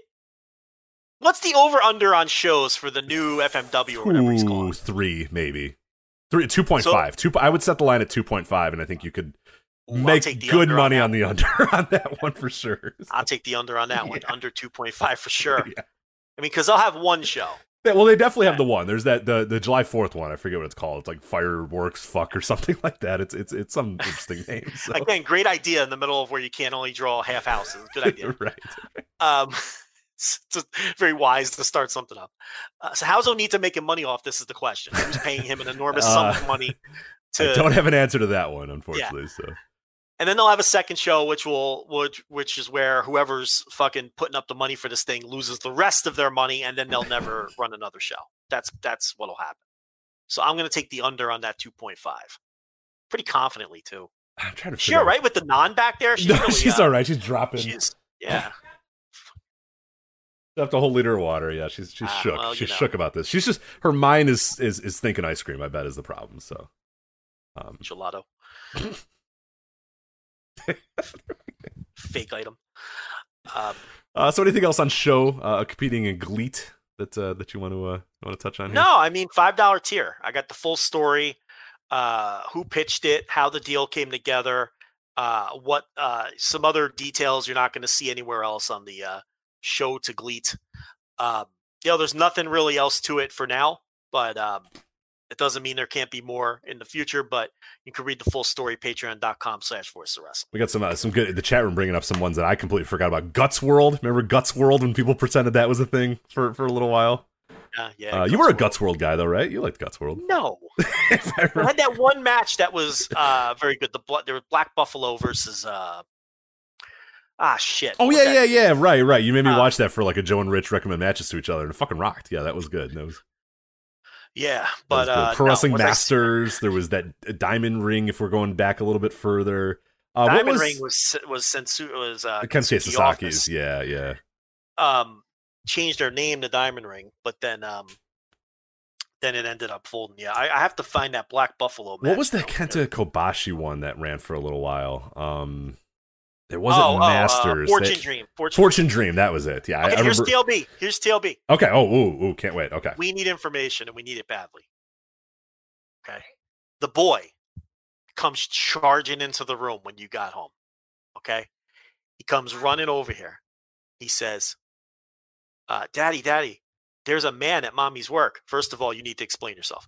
He says, There's a there's a man there's a man at mommy's work, and he had a video game with a granny, and he also has a house that isn't built yet. And I'm like, what the hell are you talking oh, about? None of this makes any sense. What's he talking about? So, Abel. Yeah. Yeah. Oh, he's no threat. I'm so relieved. And Anyway. he's talking about Abel. Yeah. He off on has having car trouble. So today he's like dropped off at work. His car won't start again. And he's like, I guess my friend or my roommate or whatever home. So I told him I'd give him a ride home tonight. He lives Oh. Road. Ah. So he rode home with the kids and they had a long conversation about video games and all kinds of things. And then when I dropped him off his apartment up the road, at where it's do whatever Yeah, yeah. there there's there's construction right there, like on some entry parts, I where it lives. And so I guess that's why he said like it's not even built yet because it's like it looks like they're redoing the porch or something. Yeah. And then Emily, when we left there, she's like, I want to live in a hotel. And I'm like, it's an apartment. but it was cute. But the whole way there was insane. Like all they, you know, he was talking to him and talking about video games and stuff. And I still gum and chew it. I I do that all the time. Like he was trying to impress. It was funny. All the, oh, he's trying to impress like- the older. Like, Yeah. I still, I still gum and I chew it. Um, I I steal gum and I chew it. Yeah, he told I- him this. Okay. And, and, he's talking about that. Yeah, that old thing. Yeah, yeah. That's where the granny came in. All right, it all makes sense now. like, "You don't Okay. know don't-" and I'm like, I can't. That's not child appropriate. So Okay. So, anyway, all right. Um, it all makes sense now. That's the first thing. The second thing is the story still stinks, unfortunately. But the story is it all it all terrible. makes sense but- now, though. So now I understand what he was saying. Yeah, so that's good. All right. I was gonna say about it. You know, Abe, Abel listens to this sometimes. He's he might hear this. Yeah. He will listen to it now when I tell him. that- All right. I'm trying to remember know, if we every, buried him or not. I don't think every- we buried him. Yeah, he can listen. He can every listen. Download counts. So. I'm not complaining. You know. Tell him to tell his family. Patreon.com slash He's, voice of uh, wrestling. Yeah. I did say, ah, he's no threat when she said that. yeah, I don't. Well, uh, is he gonna you know. find that endearing or no? Um, Well, I guess we'll find out. You know, tune in next week. Um, you know, but uh, is that the end of the GLEAT segment? I really can't do any more. I think we're done. Yeah, I think we're done with Glee. Yeah, I- we're we're done with the the, the callbacks to uh to stories. So that, that was a pretty um, not a great story. So No, so she gave the guy a ride home in the car. He talked about video games with the kid, mhm. and uh, when they dropped him off at his apartment, there was some construction going on next door. So the kid assumed that his house wasn't built yet because Yeah. that's where he got dropped off. That's what happened. okay, And it was an apartment building. So the other kid said, "I want to live in a hotel too," yeah, because okay. she thought Well, the apartment building was a hotel. there we go. Kids, kids. Am I right? Is the best way to say that. So Yes. uh, we are done with GLEAT. Uh, that is potentially the last time Joe will acknowledge GLEAT. Uh, July first, Tokyo Dome City Hall. They have a pretty big show there. We'll see if uh, Joe. Hey, uh, Brittany, the people want to know when you gonna do some audio. Yeah, I'll do some audio. That was a very Texas thing to say, that was fantastic. and I hope that didn't ca- to catch on the on the. Oh, I heard did it. everybody get- oh, I oh, heard jeez. it. I heard it. Yeah. I know. I don't know what's wrong. You should see my get up right now. I know you look very Texas I right now do. too. I, Yeah. I Yeah. today. All right. Okay, you can hit the bricks now too. Well, I guess you don't want me. All right. I have a lot of facts. I- Oh, really? Are you gonna bury me? I know they want to. I would love that. They they probably would love that. You're not wrong. There's lots of people that found- All right. All right. Beat it. I'm. Um,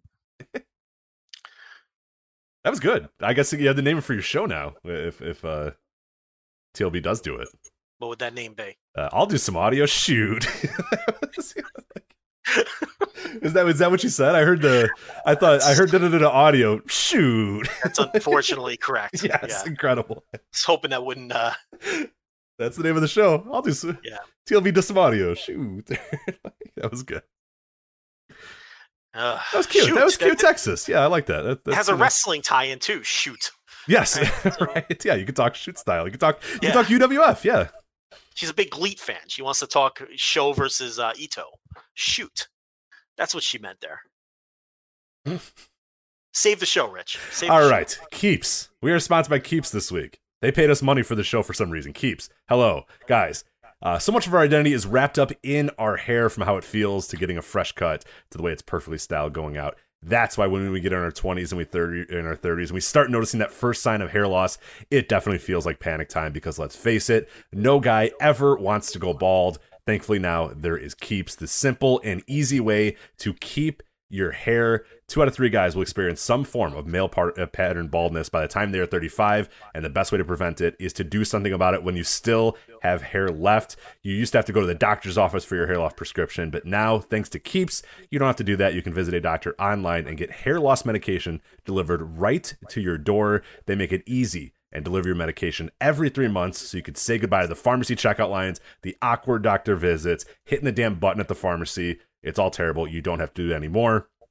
Keeps offers generic versions of two FDA approved hair loss products, uh, and you may have tried them before, but never for this price. And again, as we said, prevention is key. Keeps treatments typically take between four to six months to see results, so it's important to act fast. The sooner you start using Keeps, the more hair you'll save. Uh, you can find out today why Keeps has more five star reviews than any of its competitors, and more than 100,000 men Trust Keeps for their hair loss prevention medication. Keeps treatments start at just $10 per month. And plus, this is the best part, for a limited time only, you can get your first month free. The way you do that is you go to keeps.com slash VOW. You receive your first month of treatment for free. That's key, uh, K E E P S dot com slash VOW. Again, keeps dot com, K E E P S dot com slash VOW to get your first month of Keeps for free. So we thank them for sponsoring this show. Of all shows, they sponsored this show. But thank you guys for doing that. They didn't know. How could they have known what was going to happen? We're getting another run in there. We're good. All right.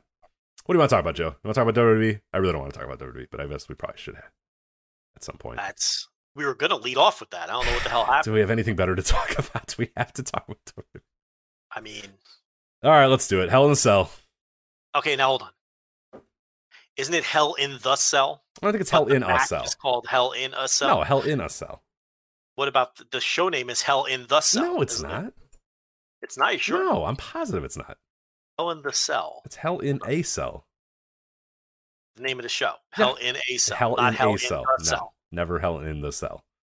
Oh, are you sure it's never been Hell in? The I don't, uh, you know, I, I can't confirm that it never has been, but I, I don't think so. I don't believe it was ever Hell in the Cell. They may have advertised the first one as Hell in the Cell, but uh, as far as I recall, they have all been Hell in a Cell. So You both furiously Google. I'm I'm I'm seeing if I could find it, but I, I have not been able to um not been able to find it yet. So Okay, Hell in a Cell.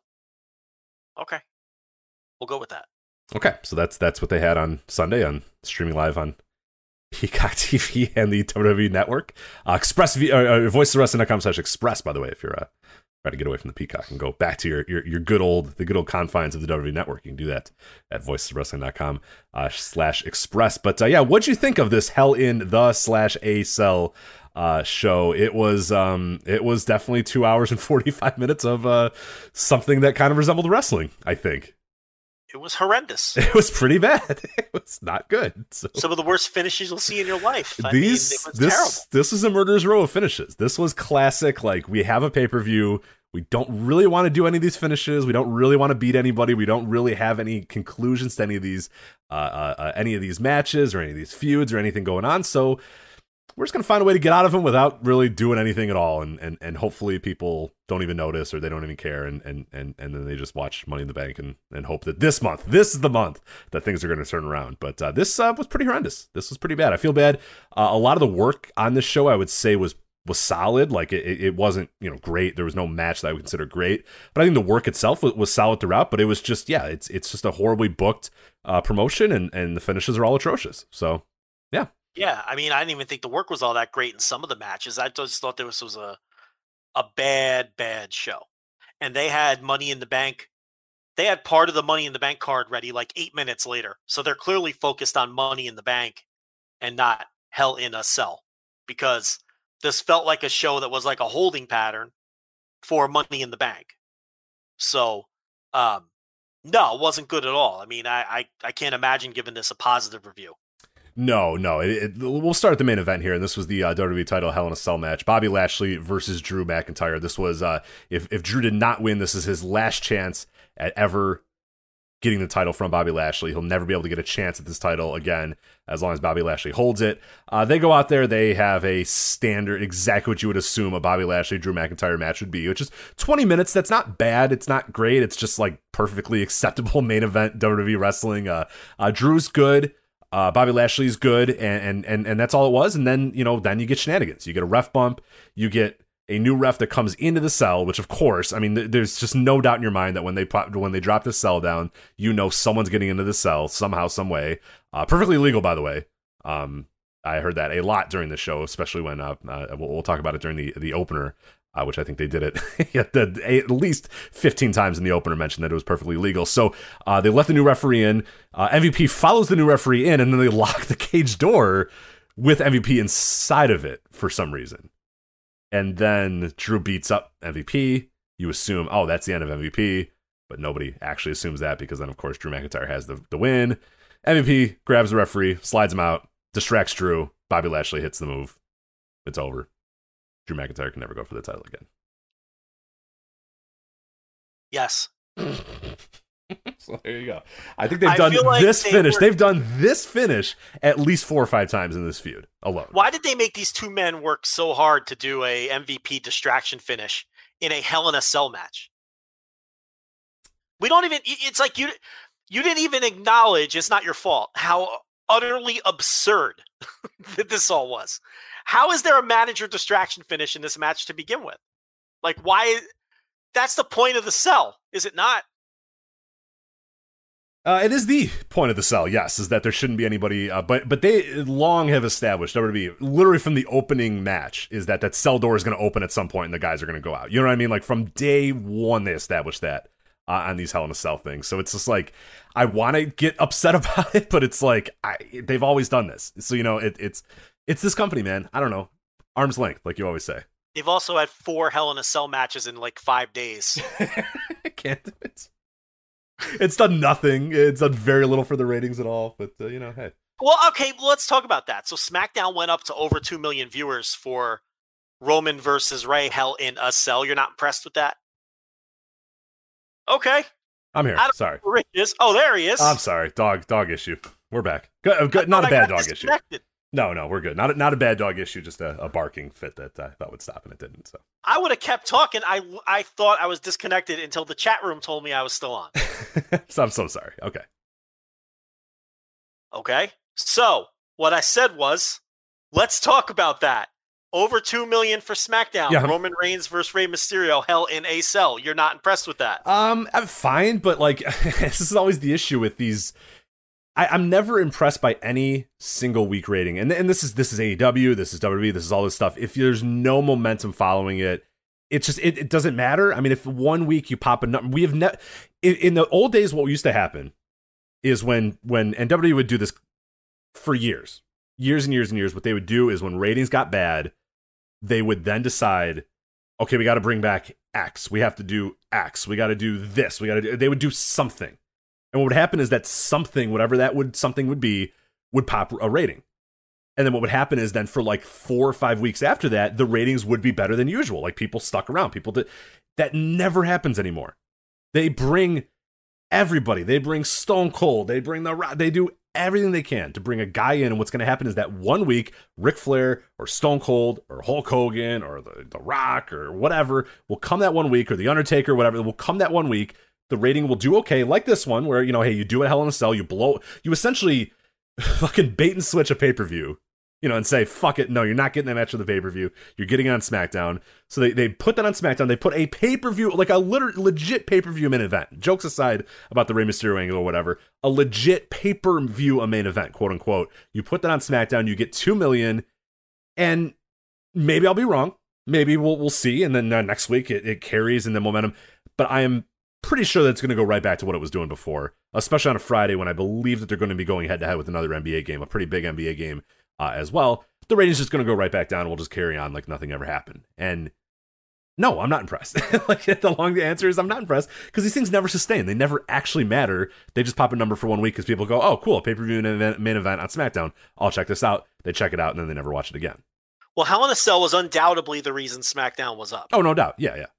But shouldn't it have been up more? Probably, Based yeah. It's a, it's it's the main event of like a pretty what I would consider like my you know all joking aside that we did last week like you know it's a pretty it's a decently built it's your biggest star on SmackDown versus one of your top baby faces you know again that's that, that's an issue that Rey Mysterio is one of your top baby faces but like you know yeah no it should have probably done a little bit better than like you know what did it gain you know couple hundred thousand. yeah I was gonna say a hundred thousand to two hundred thousand people hundred okay Yeah, yeah. cool So- like I- I feel like it undoubtedly quote unquote popped the number, but it wasn't up that much. And on Monday, it didn't really do anything for Raw. Now, granted, that had no build. They announced it during the show yeah right. So, and it was also the fourth Hell in a Cell match in yes in four days. So people were kind of Hell in a Celled out after seeing two at the pay per view and one on Friday, right? So, and and it was Xavier Woods. I mean, nobody cares about Xavier Woods. So it's like you can kind of give, but at the same time, it's a Hell in a Cell match, right? It should move numbers to some degree, and it didn't. Raw just did what it always does. So my point here is they've completely killed this gimmick, right? Yeah. Oh, and I think they. I mean, I, honestly, they killed it about 15 years ago. But it's it's this last week they've beaten it dead completely. I mean, two matches that were not very good in a Hell in a Cell. Um, I, I mean, I like the opener. We'll talk about it in a little bit, and and I like the main event, but not really like you know dangerous matches on any level just kind of a match that had a cage around it. You know you know what i mean? It, it essentially wasn't much different than any other kind of main event or, or any other good match that they have. And guys interfere and then you do it you know four times in four days or whatever. Yeah no it's it's i mean if, if it's not if, you know if it wasn't dead 15 years ago it's it, it's it's absolutely dead now. So have we gotten to the point where it's actually smarter business if you're going to do a big angle like they did with Roman and Rey? I don't know if you saw the match. Did you see the match? i did not i did not see the match Okay, so they did. He Roman beats him, of course, and it's a totally nondescript hell match, hell in the cell match. I mean, it was just nothing to it. It was a nothing match. So Roman beats him, and they do a callback to Roman power bombing Dominic out of the ring the week before. He power bombs Rey out of the ring, but into the cage, then drags him back into the middle of the ring and puts him in his new like cravat like finisher that he's trying to get over, this submission hold. Okay. And then they did a big angle where he beat up Rey afterwards or whatnot. So what I'm getting to is, is it now to the point where it's smarter business because of Peacock and that being a fixed cost, right? Where you're not necessarily trying your hardest, no matter what they say publicly, to increase subscriptions and all that. 'cause it doesn't really all matter all that much to you because you're getting your billion, right? Is it smarter business to put something on TV where 2 million people will have their eyeballs on it if you want to run a big angle like that, as opposed to putting it on Peacock where we know 2 million people won't be seeing it? Yeah, no, for sure. And we talked about with AEW, like we we've entered a new era in, in wrestling right now, and and and AEW I think is going to protect it a little bit, not maybe go overboard with doing it, and and they can do it a little bit easier because they're doing quarterly pay per views or whatever. But we saw from you know the last announcement and all that sort of stuff is that they're going to do regular kind of TV specials as a way to to kind of build towards what they consider a major event, but have it still be on television. Uh, but no, from WWE's standpoint, absolutely. I mean, that's that's what I would do too. I would do. I would you know, we, we can, can kind of complain about Hell in a Cell being a nothing sort of thing, and it's probably going to take a little while for us to kind of re, you know, readjust, and, and and and we'll see what happens when fans come back. But you know, as it stands right now, no, I think it does make total sense to to appease you know your Foxes and your NBCs by popping ratings on on on, on Mondays and trying to get more viewers that way than burying you know good matches and good shows on on, on Peacock when there's no discernible way to tell. You know, yeah, I'm sure there's metrics that Peacock has that oh, you know, X amount of people watch this or whatever, but I, I don't know, it's loose. Like you know, it's not. I'm it- sure they're sharing information with each other. right, but, but- like I, again, like you can't tell that. You know, I don't. You don't know that that is because. You know, you know that people are watching that, but I think at the end of the day, Peacock wants new people to subscribe, and as long as they're getting X amount of subscribers every single month, no matter what's creating it, I don't think they care. You know, you know what I mean? Like, That's right. they don't give a shit if you're if if if a thousand people are doing it because of the Friends reunion, or, or ten thousand people are doing it because the Friends reunion, or you know five thousand people are doing it because of WWE. At the end of the day, you're all part of the con- content platform, and it's like, yeah, whatever. Okay, we got thirty thousand new subscribers this month. That's fine. That's all we wanted. You know, whatever their internal metrics are, or whatever. Friends reunion was HBO Max, sir. Oh, that's But right. I, who your fucking, point, yeah, who your knows point is taken.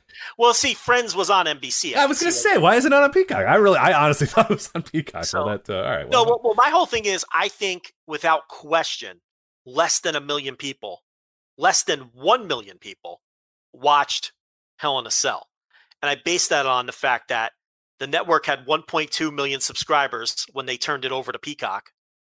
I think they easily lost two or three hundred thousand in the transition, and didn't get them back. And then, even if there's a million people who were ex WWE Network subscribers who who did convert to Peacock, they all didn't watch Hell in a Cell. So you're talking about less than a million people. I think I would I would be willing to bet less than a million people watched Hell in a Cell on Peacock. So if you're going to do a big angle, why not do it on Fox right. where you where 2 million people are going to see it. So this could be a trend moving forward with some of the lesser B pay-per-views, especially ones like this that they clearly didn't give a fuck about. Just look at the finishes. Yeah, absolutely. I think I think at, at a certain point, similar to AEW, I think they're going to have their charter shows that they're going to SummerSlam. They're going to try to blow out and make a big deal. Uh, WrestleMania, they're obviously going to try to blow out and make a big deal. Royal Rumble will always be a big deal. And then I don't know. I mean, they, uh, Survivor Series has kind of never been that big of a deal. It was a big deal uh, for a little while, but that that kind of fell out of favor pretty quickly too. So I don't know. Like it might just be those three, or you know, maybe it's Money in the Bank. You know, is one that they consider uh, as well. But yeah, no, that I I, I think and that's smart. It's smart business, honestly. In, in in 2021, with the way their business is, I I'm you know yeah I'm moving a Hell in a Cell match to SmackDown to get two million people to watch instead of you know hoping that I get eight hundred thousand people watching it on on Peacock. Who, yeah, that that money's already paid for and good. And yeah, the TV money's already paid for and good, but you always want to try. You know, you always got to have something to go to the table with the next time that TV money's up. So And the Peacock money's paid for for what five years? Right, and and at the end of the day, I mean, years? unless unless things dramatically change in the kind of the content platform and the content, and all that sort of stuff, is like at the end of the day, what you're going to if say okay, so say they they don't renew with Peacock and HBO Max calls them or Netflix calls them or whoever, whatever the hell the landscape is in five years, WWE will say, oh, we have you know two thousand hours of content, and that's all. You, that, that's a sell job right there. But five years is a fucking eternity. Yeah, who the hell knows? I mean, what happened five years ago at this time? It was you know Right. like yeah. So you know that's the other thing. So I, I I just think that this is uh, something people need to keep an eye on. This was the first of what I'm going to think are many times where you're going to see big pay per view matches done on TV instead because it's just everything is different now and and and and the rules have changed and it's actually smarter to put it on TV. Do you think Now- this was something that they they had? I guess this is the question too. Did they did they have this planned all along, or did was this a, a rash last minute? Oh shit, let's put it on SmackDown. It feels like they changed their mind because they only had like a two or three day build for the SmackDown match. And if it was at the plan all along, why would you not do a longer build? Yeah, I don't know, I, and that's I'm, I'm you know, in, while I'm thinking about it in my head, I'm wondering if maybe there is something, and, and I again, I don't think that they think this hard, but uh, maybe they did. Is that there might be something to getting people anticipating that it's going to be on this pay per view on this major show, and then doing the oh wait, never mind, we're going to do it right now. Like it, this was a pay per view quality match, but now it's on SmackDown, now it's on TV, and giving it that prestige where it, it it felt like it was reserved for the show, and then in the last minute, it's like, well, we have no choice, we're going to put it on Friday. Like I, you know, you know, Well, there there might be something to that. I don't know if that's actually an effective strategy. I don't Uh, think it is. I think it would have been better to to tell people the Friday before that next week you're going to see this match. Right. I, I would agree. Yeah, I just don't know. I, I don't know if internally they thought it was a good idea to kind of make it seem like it's a that It's we're possible. doing you guys a favor. Oh my god, we have no choice. We're gonna put this on Friday. We were gonna put it on Sunday, but uh, we have no choice. We're going to put it on Friday now because I mean, versus if you just say, hey, this match is gonna be on TV, then it's just a TV match. I I mean, I can't answer that. In my opinion, no, I w- I wouldn't do it that way. I'd give it the longest build possible. Oh, I agree, and that's how I, I would always approach wrestling is is, is build, build, build, build, build, and, and and tell people when it's coming and tell people about a big show. So I'm with you that if they did it the other way, um, and still got two million, it it, it kind of shows that maybe they did it that two million in spite of of the build because yeah, it wasn't even I what was it? We were doing the show, yeah, we were doing the show last Thursday when they announced it. So yeah, it was, well, yeah, it was like a one day build. yeah, like 36 hour build or So- something like that. and then know, they yeah. then they did then they gave the one away on Monday. Not like during the show. It, it was like they didn't announce that until the show had already started. So they, they're just they've killed Hell in a Cell as like a big time gimmick. There's no question about that. Because again, I'm not even all that impressed with the number that they drew on Friday. No. So, and the other thing was the word is, at least the last that I heard, is that the Rey Roman match was the exact finish that would have happened on the pay per view, which tells you that at some point it was planned for the pay per view, Mhm. right? And what they probably thought was, okay, this is the big ol- ang- biggest angle we have for the pay per view. Why don't we just move this thing to Friday for the reasons I said before to get more eyeballs on it? We'll pop a little number, more people will see it. We'll continue to push Roman for either Cena or The Rock or whatever the final de- or Dominic, whatever the final destination may be with him. Uh, Drew, your theory from last week, you know that maybe Drew ends up over there in the draft. Um, who knows? But you know, especially if Drew wins Money in the Bank, but he can't challenge Lashley, it makes sense to draft him over to the other show, right? Absolutely. Yeah. then he can use the fucking gimmick.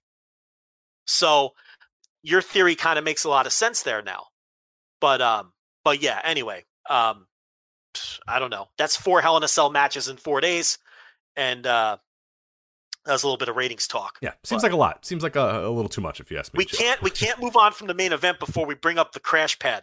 Yes, so I was gonna, I was gonna, I was gonna mention the crash pad spot. So if people did not see this, uh, this started out on Sunday being the hand spot where people realize the fuck is there's like so what would ha- what happened was is Bobby Lashley choke slammed Drew McIntyre out of the ring through a table, and then it cuts to Drew McIntyre writhing in pain outside, you know, outside of the ring, and there's just a hand in there, and people are like, "Is that a? Would I just see a hand?" And then little by little, uh, you know, screenshots came out where people were re- rewinding their peacock, saying, "Yeah, there was a fucking there was some dude's hand just like, you know, appearing in in you know outside of the ring or whatever." And then little by little, we we kind of get it together where people start looking at the GIF and start looking at stuff and say, "Oh, I think I know what happened here." They put Drew McIntyre through a table, but he also went through a crash pad and then what they did is this guy that was under the ring, the stagehand that was under the ring, yanked the st- you know the, the, crash pad away and then left Drew kind of writhing in pain in the middle of, uh, of, the table. But they cut too early, and you still got the guy's hand in there. So that is the scenario that played out. So uh, you get a hand, you get Drew McIntyre going through a crash pad. Uh, that was led to a lot of reactions about you know crash pads and wrestling and and uh, the the effectiveness, the use, if it's if it's good, if it's bad. It, it, where where do you stand on, on, on Drew McIntyre using a crash pad or, or WWE deciding to use a crash pad for this Drew McIntyre spot? Uh, that's that's to me that's not pro wrestling. Um, you know, it's one thing to gimmick something up for a big stunt. This is just a standard table spot in the middle of a match. I mean, on one hand, okay, there's no fans there, so we can make it as safe as possible for these guys. They're in a hard physical match. So I understand that. But on the other hand, that's not pro wrestling. You know what I mean? It's like, that's a little too, um, what's the word I'm looking for? Uh, not contrived. It's a little too, um, I, I don't know the word I'm looking for, but that that's just a bridge too far for me to start doing crash pads in the middle uh, to, to soften standard pro wrestling spots. Not a guy falling off the top of a cage where I don't even like the crash pads for that stuff. I just rather not do the spots. And that's that's what I was gonna say is if you're worried about concerns in a wrestling match, then maybe just don't do the spot. Like if you're saying, well, geez, guys, it's unsafe to be thrown off the top of a cell. It's like, well, yeah, it's unsafe to be thrown off the top of a cell. Like maybe just don't do it. Maybe just figure out something else to do then instead of that. That that's that's where I stand on it. If if you're worried about the spot then just don't do it. It's not necessary. Hey, maybe maybe get us emotionally invested for once. How about that? right, right. Then you don't have to throw people off tops of the cages. No, I mean, you got to tick the boxes. Guys got to go through a table. Guys got to go through a barricade. You know, the, the, the you got to check the, the bingo, the WWE pay per view bingo. Yeah, so I'm with you. I, I I don't like it, and and I, I saw a lot of people saying like, "Oh, it's good. It should be safe." And like, no, I mean, yeah, but also it's a tricky one. It's a tricky one. It's like, but this isn't pro wrestling then. Yeah, you know? right. And we right. just and we just buried AEW for doing it with Jericho and how bad it looked. You know, if you're gonna do it, you can't. It can't look that bad. It looks awful when AEW did it. Um, and and if you and now we're to the point we're just doing it for standard spots in the middle of a match. I mean, on one hand, yeah, I do respect trying to keep the guys healthy and when when you have an opportunity to do so. But on the other hand, that's kind of subverting the art. That's what I talked about with the Randy Orton Edge greatest match ever. When you're doing stop and starts with the filming and redoing spots and all this, you're subverting the art at that point. It's right, not and, pro and, wrestling anymore. Yeah, and and we as a pro wrestling show, it's like I I never felt comfortable talking about that match because people were like, "Well, what do you rate it? What do you think?" And I'm like, I don't know. you know, it's like it's it's not a wrestling match. It's a move. It's it's a you know a thing uh, that feature that you know it was a a movie about wrestling basically instead of a wrestling match, and I don't feel comfortable doing what we do and, and, and reviewing, you know, GLEAT and reviewing, you know, Ring of Honor and then also reviewing a match where, where, you know, I don't know if it took seven hours to record that match and what they cut out and what got, you know, like, so I don't know. Yeah. People were like, oh, you know, what'd you think? I thought it was pretty good. And I'm like, I, I don't know. I mean, it's not a wrestling match. It, it, it's, and it's not the first time. And you know what? Honestly, it's not the first time they did. Remember, they did the crash pads at the first COVID WrestleMania with the ladder match with the Usos. Yeah, oh yeah, one of the Usos and, uh, fell, and then it was like this weird jump cut, and then he landed. it was like very yeah. strange. Yeah. Now they did them in the Money in the Bank thing, but that wasn't in a ring, so it's like I know they do crash pads in the in the uh, cinematic stuff. That we all accept, we understand. Uh, but this isn't the first time they did a crash pad in a match in a ring because they did it last WrestleMania in that ladder match, and they've probably done it other times and nobody picked up on it.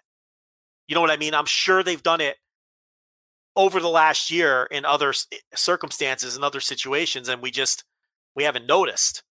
But um, it, it you know, I I, I don't want to see people go out there and, and take punishment and break their necks, but at the same time, I watch this because it's a certain kind of art form, and now you're cheating. It's almost like you're cheating, and I, I don't. I, I just don't like it. I'm not comfortable with it. It's it's and especially if it's going to be so poorly done that we see the stagehand reaching out and pulling the thing back under the ring. I mean, no quality control either. It's embarrassing. No, no, no. And that's and it's going to be a different because you're probably going to listen to other shows and they're going to say, "Oh, it's good and, and I like it and I want it or whatever." But we have always been clear from the minute this podcast started 10 years ago to, to where we are today is that the reason we like pro wrestling is the the sporting aspect of it. That that yes, it is it is fake and it is scripted, it's all that sort of stuff, but we like the idea that that it mimics sports. As sports fans, to us it's an athletic quote unquote competition between two people, you know, proving who are the better athletes and trying to win a match and stuff. And that means that we, you know, we don't want every single guy to come out in black trunks and just wrestle, you know, a grappling match or whatever. We obviously like the theatrics of it. we like all that sort of stuff. But to me, at the end of the day, it still has to mimic and, and feel like a sport for me to like it. And once we get into ultra cinematic matches and crash pads and and cuts and and and, and jump cuts and stuff, it then like you said, that that loses me. That's something that I don't feel comfortable with anymore. And especially, you know, using that in the context of a normal match, like, you know, all of a sudden, you know, using these different things in the middle of a match. I, I don't know. It's just it's it's it's weird. Like I don't, you know, yeah, you want to be safe. You don't want these guys to get hurt, but you know, if you can't do a spot like that, then just don't do it. You know, or if like you know, there's a concern about, then I don't know. Just I just don't see a need to do that. Then don't do the spot if if, if anybody's worried about it, it, it happening. So yeah, I don't I don't I, I just don't love it. it. I feel uneasy about it. It just takes you out of the moment when you know that they've done it. The same way that um you know, if people love to make these kind of comparisons, so I'll cheat and make this comparison too. If you saw an obvious crash pad in a movie stunt, it would take you out of the movie. Do you know what I mean? It would it, it your Sure, kayfabe, yeah, yeah, yeah. your suspension of disbelief is broken at that point. You know, I enjoy watching these guys because you know they're they're they're a they're a physical magician. I want to see them, you know, uh, perform, and and I don't I don't want the don't expose the trick right in front of my eyes. That takes me right out of it. So, uh, no, it's it's it's junk, and hopefully with fans coming back, we don't have to deal with that anymore. All right, let's move on to uh speaking of junk. Uh Charlotte Flair, Rhea Ripley, WWE Raw women's title match. This I said it last week that this feud is definitely on the short list of worst feuds of the year. There are probably quote unquote worst feuds, but this one in terms of being two what I would consider semi-talented people in a very big prominent spot, it is so bad so terrible. Both these women are just losing to everybody. That the the the, the story is which of these two losers is going to go to the pay per view to lose. You have Charlotte Flair, the heel. That's I, I was told to heel via the guy who hits the button that boos. Right. Charlotte Flair is the heel. Yes. Rhea Ripley via the guy who hits the button is a face because people cheered for her. I think so. If Okay. it wasn't for the guy hitting the button, honest to God, I'd be confused though. And then I thought, okay, well, we'll get to it because so they have this match, and it's 14 minutes of Charlotte Flair decimating Rhea Ripley, Rhea Ripley screaming the entire time, very loudly as she holds her knee and screams, and holds her knee and screams, and holds her knee and screams. Uh, and then Rhea Ripley goes to the outside and then hits Charlotte Flair with the top of the uh, the, the announce table, and that is not perfectly legal, Joe, because she gets disqualified, so she retains her title. So then she grabs her title and she goes, "Ha ha ha! I'm still the champion." And then the button guy hits the cheer button. the fans go for Rhea Ripley, who got her ass kicked for 14 minutes and then cheated so that she didn't lose her title. And then Charlotte Flair goes, "You're learning, you're learning," and the fans go, "Boo!" like, what are we doing? I, I don't know what's understand happening. what's happening. So I thought this was a double turn, but then the, the, the button guy, it wasn't a double turn. I, like I was convinced. I went, oh, you know what? This is a decent way to do a double turn here, where Rhea Ripley turns heel and Charlotte Flair turns face, and then Rhea Ripley goes, "I'm the bitch now," and the crowd goes. I'm like, okay, I don't Yeah. know. I don't know anymore. I don't know. And then and then and then they play they play Rhea Ripley's music even though she lost. right? right? My brutality. Yeah. The Thunderdome goes wild. It's Yeah. fucking terrible. It's Oh, so bad. Just, just so bad.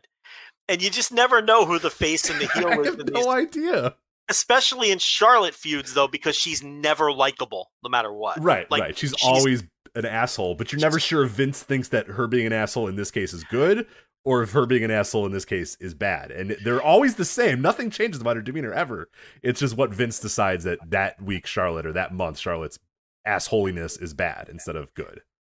Yeah, this all fucking stinks. How bad was this? The what are they doing? stinks. What are they doing to Rhea Ripley? Uh, this is her main roster run. I was gonna say, I was gonna say that her and Charlotte have terrible chemistry, but I've realized that I've said that about a lot of Rhea matches so far on the main roster.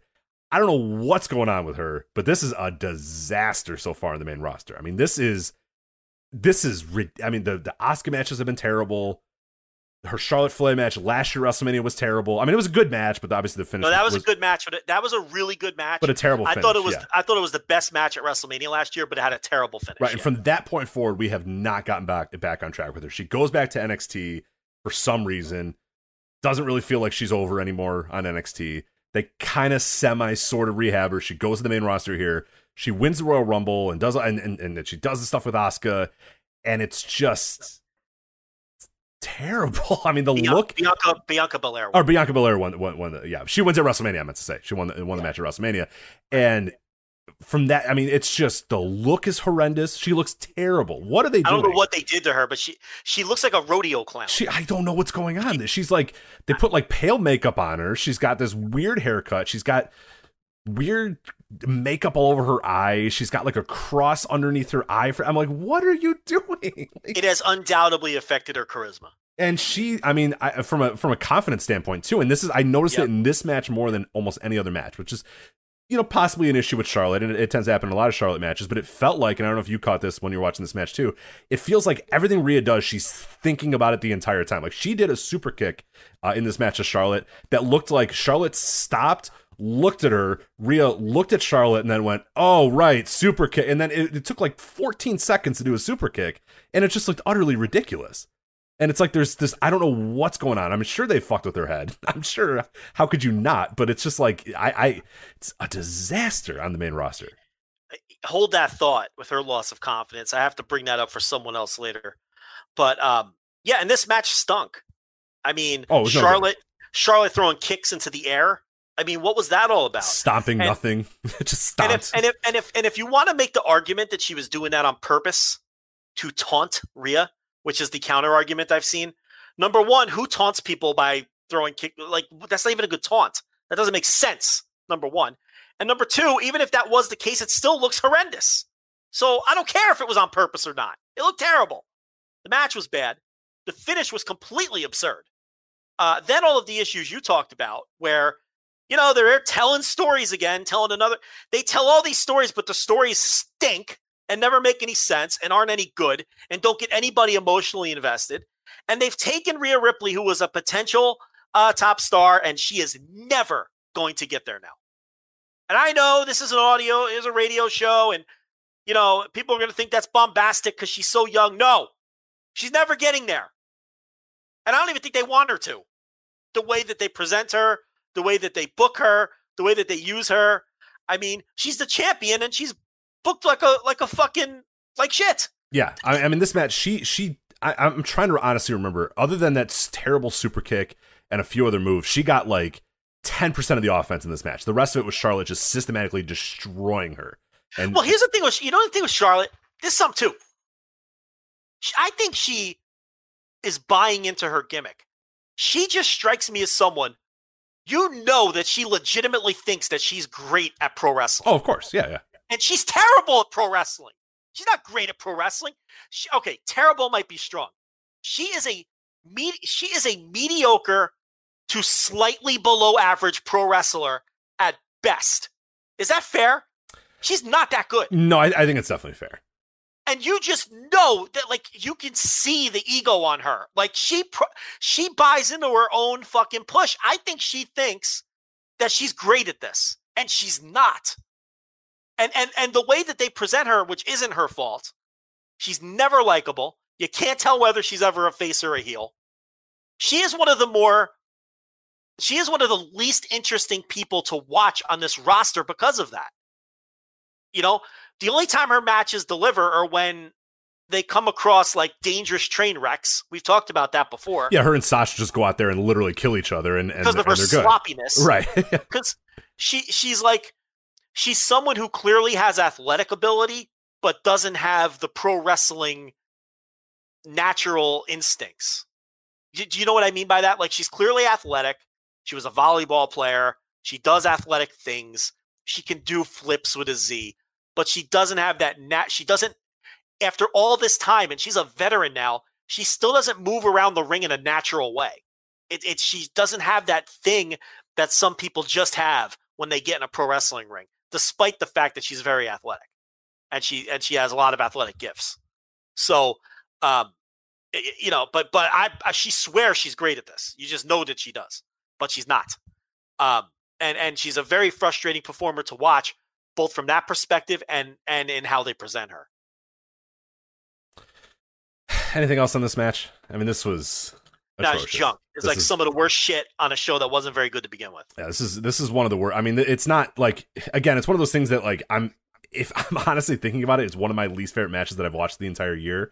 And there are worse matches. Like there are worse matches that you'll see. And on the show, there's definitely a worse match. But I always like to think of when I think of worse feuds and worse matches, I think of people that should probably be doing better and that they end up having in a stinker. Like uh, we always say that for match, like the worst match of the year is people will bring up, you know, just this horrendous match between two barely trained people. And it's like well yeah i mean that, that was bad. But like i'd like to think of matches that should be good and feuds that should be good that aren't. And this is one that just like i cannot believe how bad this shit is. And uh, it must continue. So there we go. Charlotte flair Rhea ripley. Uh Sami Zayn and kevin owens had a match on the show and they beat the hell out of each other despite the fact like why did they work so hard in this match? I was like guys what are you doing? You're right. You're choked up about sami and, and, and kevin. Yeah, I mean, Kevin Owens was having a lot of problems with it. I got to get a drink of water here. Hold on.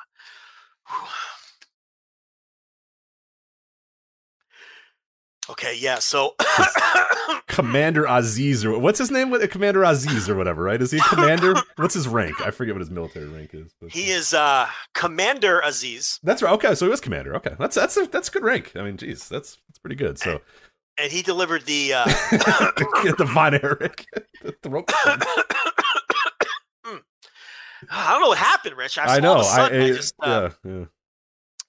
the uh, th- what's he called? The thumb of death or the Thumb uh, of death. Yes. yeah. the the grenade. Bad luck Fale calls it the grenade. What does this guy call it? He calls it the. uh I don't, I'm asking you, like you, like you're any yeah, better me. I'm gonna give you Commander Azeez. Uh, yeah, I don't know. I think he calls it the thumb of death or something. We'll go with that. So he he gives him the thumb of death on SmackDown, and Kevin Owens goes up to uh who's the uh fake GM on on SmackDown? Is it? Uh, Adam Pearce and uh, Sonya Deville, right? he goes, I want a match. I want Sami. Zayn. All right, so he's choking to death because they got to put matches on this card because after they took the Roman match off, there's like three matches on the Yeah, card. yeah. So we get So they- a, a unannounced, unadvertised Sami Zayn, Kevin Owens, one of the greatest feuds in wrestling history, just gets thrown on this show with the days When, notice. by the way, like like someone pointed out, like four years ago, they said they were going to wrestle for the final time. Yeah. and they've wrestled like 27 times since Since then. So he, he- you know, so he's selling the fucking thumb to the throat, and he asks for the match, and they give it to him. I didn't know he'd still be selling that thumb to the throat two days later.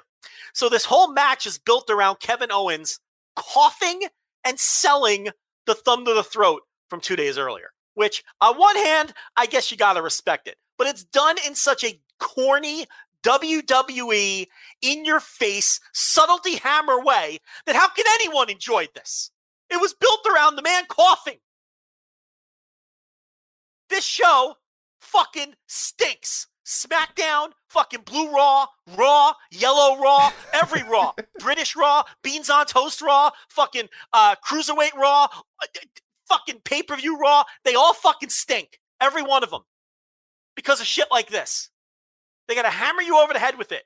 And every time Kevin Owens coughed, they reminded you. They said, they said, uh, Kevin Owens still clearly feeling the effect of the throat of death or whatever the fuck it was called of Commander Azeez on uh, Friday Night SmackDown uh, two days ago.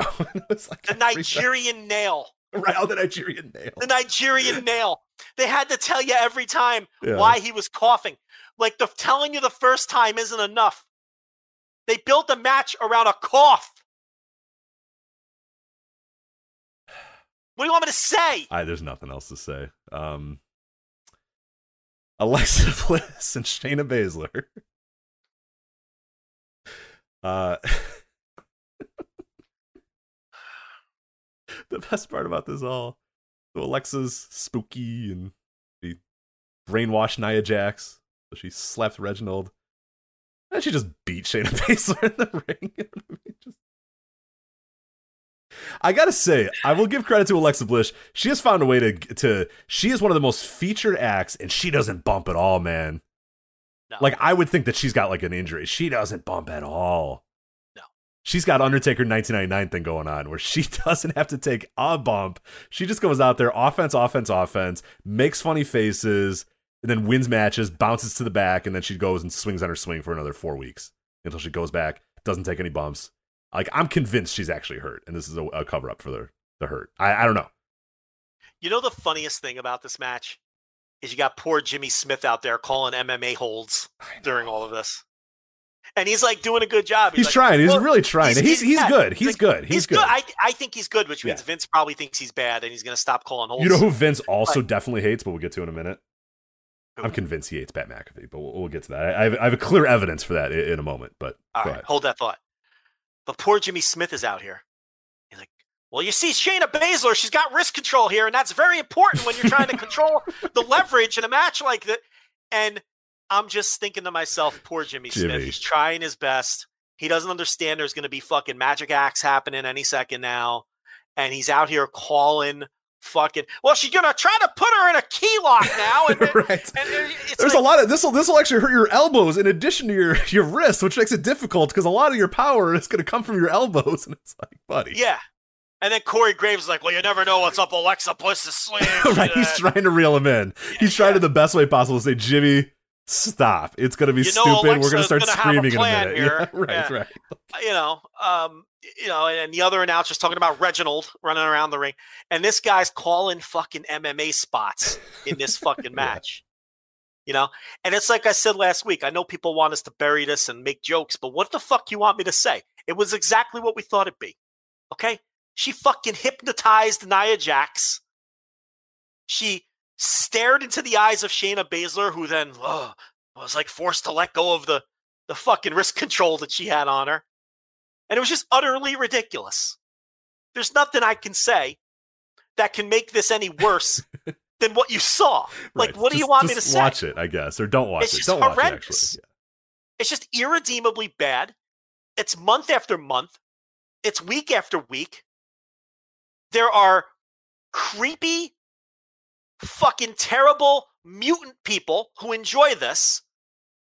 And they're going to keep playing to the mutant people who enjoy this shit for whatever reason. You know, they have their ins- they they must have their metrics that tell them that this Bray and Alexa stuff works on some level. Now Bray, you look at the numbers; he never drew anything. No, With no, fans, not at all. fans, Not at all. Okay, So when you get the dorks in your mentions, they're called the casual fans like this stuff. No, they don't. there's no evidence of that. don't. Now I don't know about Alexa because we haven't seen her with fans, and I haven't studied her quarter hours. If I'm being honest with you, so I don't know. But someone loves this shit because they think that there's people who love it, and there are people who love it. Oh, Rich found that out Oh the my hard way today. goodness! Did I find out Okay. today that people love this?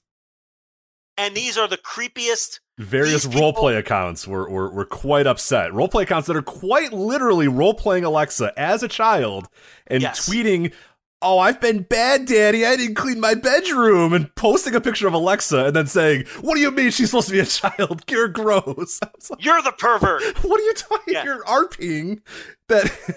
like, oh my Yeah. god! You're literally your tweet after saying you're gross, dude. Get your head out of the gutter. Like I can't believe it. You're so gross. I'm reporting you. You're so gross. How Have a is that your inter? If that's your interpretation, you're the you're the pervert. Yeah, and then the next tweet is Alexa, you know, upset, going, "Daddy, I didn't clean my room. I must be punished." And then like Yeah. a Randy Orton RP account going like, "All right, like, honey, I got some damn, you know, I got some punishment for you." And I'm like, And "What Rich is- these are real going on?" I was like, These are real tweets. I'm not kidding about any of these. These are legit tweets that I saw today. The the daddy, I've been bad. I didn't clean my room is an actual tweet. I, I'm word for word going Yeah. through what the tweet said, and this is a tweet that got very upset that uh, I would insinuate that Alexa Bliss is childlike and that the Fiend uh, is trying to have sex with a, a, child. So, We discovered the world of WWE shipping.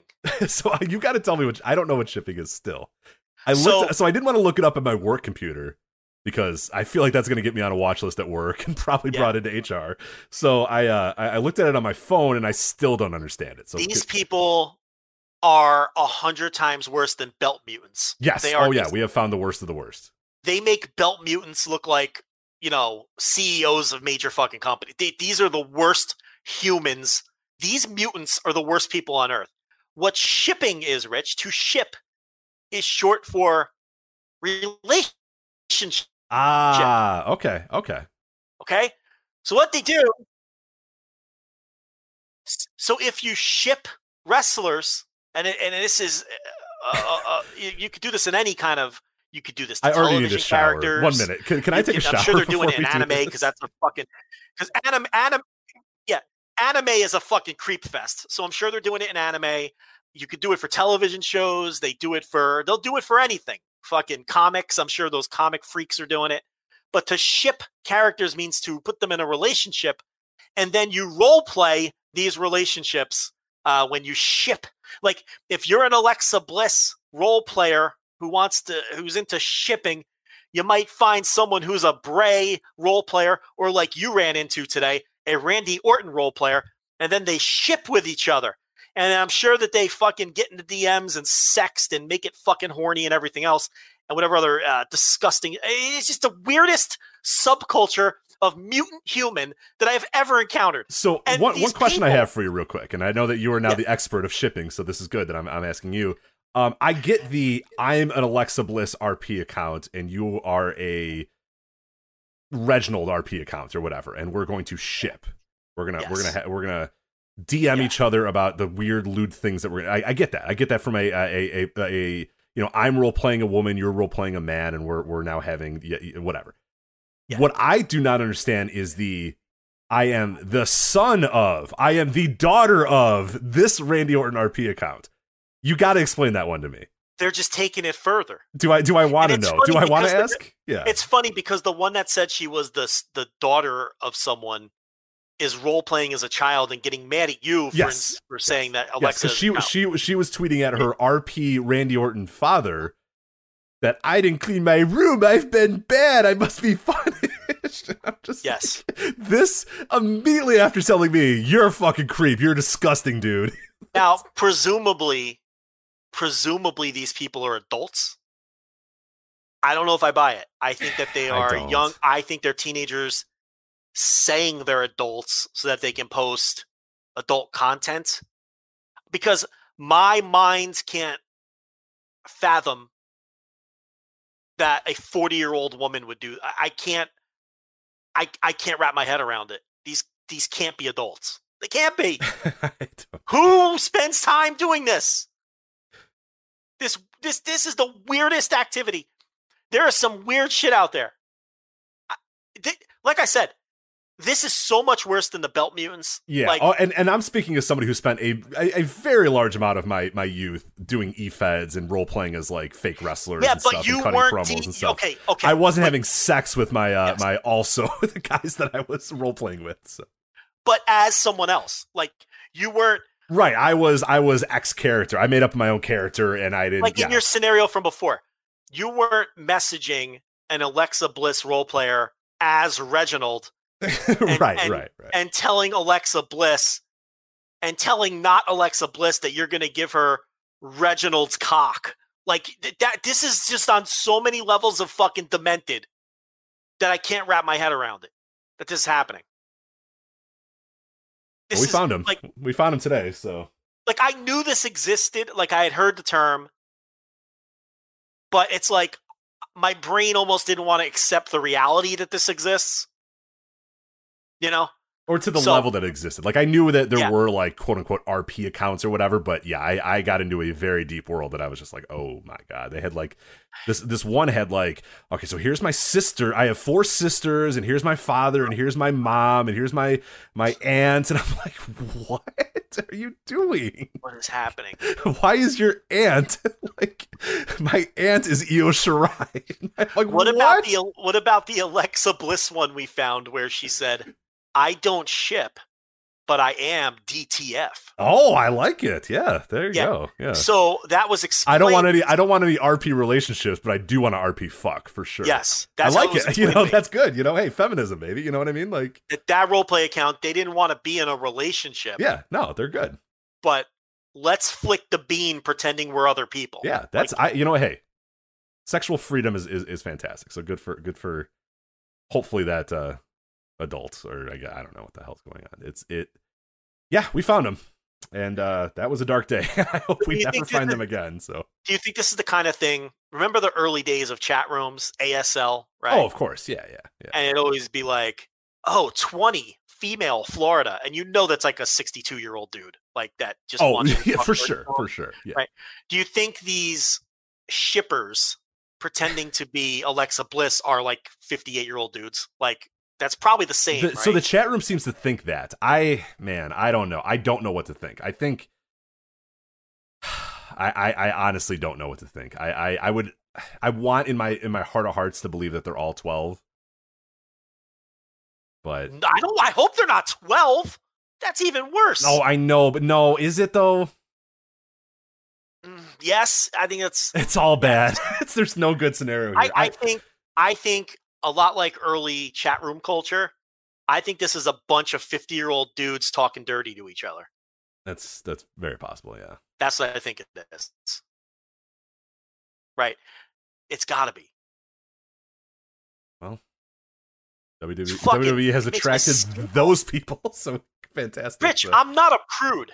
Would you describe me as a prude? I would, Joe. I would not describe you as a prude. No, Just makes my skin crawl. I know. I could. I like when you were talking, telling me about it earlier. It was just like you. uh, The uncomfortableness that you had explaining it is is something I've never heard from a Joe Lanza who's who's who's done some things and seen some things, and and and this is this is a lot to handle. It is. It was pretty Why weird. would a grown man want to pretend to be fucking, I, I don't know, pick one. Johnny Mandy Gargano. Rose. Yeah, yeah. Why does a grown man want to pretend to be Mandy Rose? You know, eh, to give another grown man pretending to be Jaxson Ryker some fucking pussy. Why, why, why is this happening? I don't know. Especially in 2021, man. I mean, there's there's there's a lot of things you can go be doing, and you know, There's so many ways to jerk off. like Why when I was 12 way? in the early AOL days, I mean, it was it was rough going. You know what I mean? Like you had really slow uh, internet. That's not going to work. There there was yeah, it, but we're we're 2021. There's plenty of things you could do. There is a world of porn with every kink imaginable. There's dating sites on your phone. For whatever kink you have There- as well by the way and whatever you whatever you are and whatever you like and whatever you do there is a dating app for you i promise there is There are sex workers willing to meet your needs in your town. I'm sh- unless you live in the sticks. What is this? I don't. th- All I understand all of those things.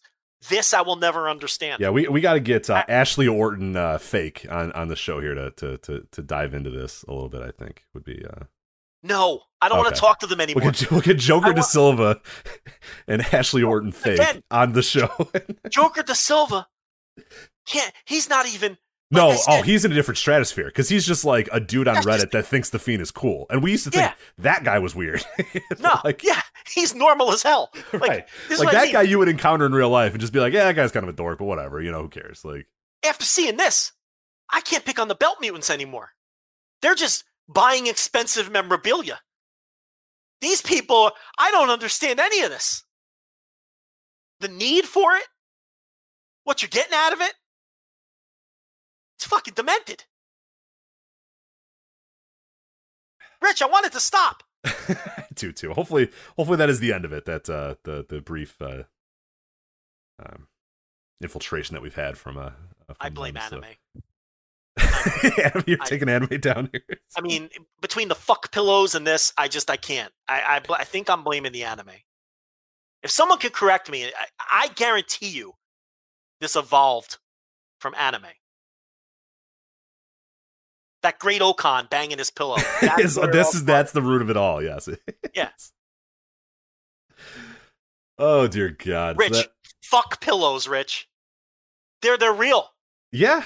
And honestly, compared to this, pretty normal. Compared to what I've seen on Twitter, where where Okay, a, a worse? role play Alexa Bliss account is saying, "Oh, I want it, Daddy," from a from a, a Jon Moxley role play account that's apparently her father or her da- or her cousin or something is is definitely worse. The, the fuck pill is is pretty normal in in, in that context. So Okay, so you think the shippers are weirder than the people who buy the fuck pillow with a cartoon character painted on the pillow that they then hump? yes, I'm gonna have to give that one some thought. okay, give it a thought. Maybe next week we I can. uh, think the fuck pillow. Okay, I've thought about it. you're good. Okay, I think the fuck pillow is is is is weirder because at least with the role play shipping fucking shit, it's another it's another human. presumably Well, yeah, it's another human that you're. there's a human on the other side of that thing. Yeah, what what what, what kind of human they are, it, it doesn't. Yeah, but it, yeah, but it's another human. right, right, right. Like the the fuck pillow, you're humping a cartoon character painted on a pillow. that has to be worse, right? I don't think so. I don't know. All right, well, we're split here. It's a split. I guess it would. I would have to. I would have to maybe see how a day in the life of a fuck pillow guy is. Um, that would that would be my like because this is just like a brief moment where he's like, ah, all right, I'm home, so let's do the fuck pillow thing. Like, you know what I mean? Like, because there's like the doll guys. Have you ever, have you ever encountered that in the wild? The guys Here's who, the doll guys, and we are. We've been told in the chat room that Salina de la Renta now has a fuck pillow, okay, but that's not a cartoon. right, character. right, right.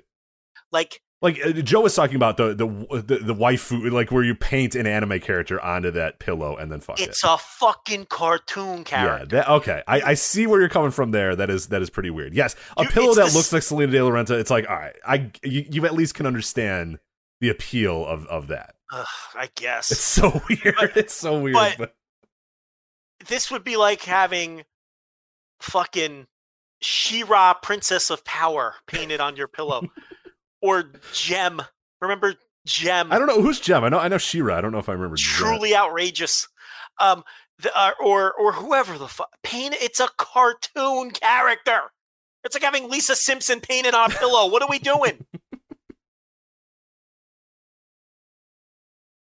Oh dear God. Well, there you go. That is uh. Don't criticize Alexa Bliss or the Fiend, or else you'll get those people in your mentions. All right, Seth Rollins and I'd Cesaro. rather hump a pillow with no cartoon character printed on it. That's the least weird of the three. Interesting. Okay, yeah, you're right. Okay, I like that. Where, where do you put doll people in, in, in this mix Oh, God. Um, while we're doing it? Because I have encountered those people in the wild. And, I think people who fuck sex dolls are the least weird of the people we've talked about. interesting. Okay. Yeah, I think that that's like a facsimile of a human. Mm-hmm, mm-hmm. Um, whereas because I've met a few guys that like there, there's this you know there, there's a guy that I've seen a few times at, at a park who will, who will carry it around in like a wheelchair and stuff. oh, Yeah, you like know what I mean. their, Like, they're bringing their fuck doll in. public. yeah, right, right, right, right. That's a whole nother level. Right, like that's what I mean. I don't mean like the go home and fuck your fuck doll. Like that's that's one thing. That's fine. Like whatever. You know. okay, worst, worst to least worst would be pillow with a cartoon character on it is the worst. I- I You're considering that the absolute worst. Yes. Yeah, So so Um, Great-O-Khan is the worst of, of, of all these offenders. if he's humping the pillow with the cartoon character, the answer is yes. Um, that's the worst. Pillow with a with a human, a real human. A Selena De Laurentiis back. human pillow. Yeah, that that Yeah. pillow with nothing on it, just your bed pillow. Yeah. That. No, you know what? I'm not putting that next. I'm I was gonna say I'd put I'd put the uh, Salina de la Renta pillow above the just banging a normal pillow. Okay, let me start over. Okay, go ahead. The- go the- ahead. So the the, lowest pillow- of the low is the anime pillow. If you have a cartoon character on a pillow and you're fucking the pillow, that's the worst. Okay, got it. If you have a real human on a pillow and you're fucking the pillow, that's the second worst. Um, third, I'm gonna put sex doll guy who brings it in public.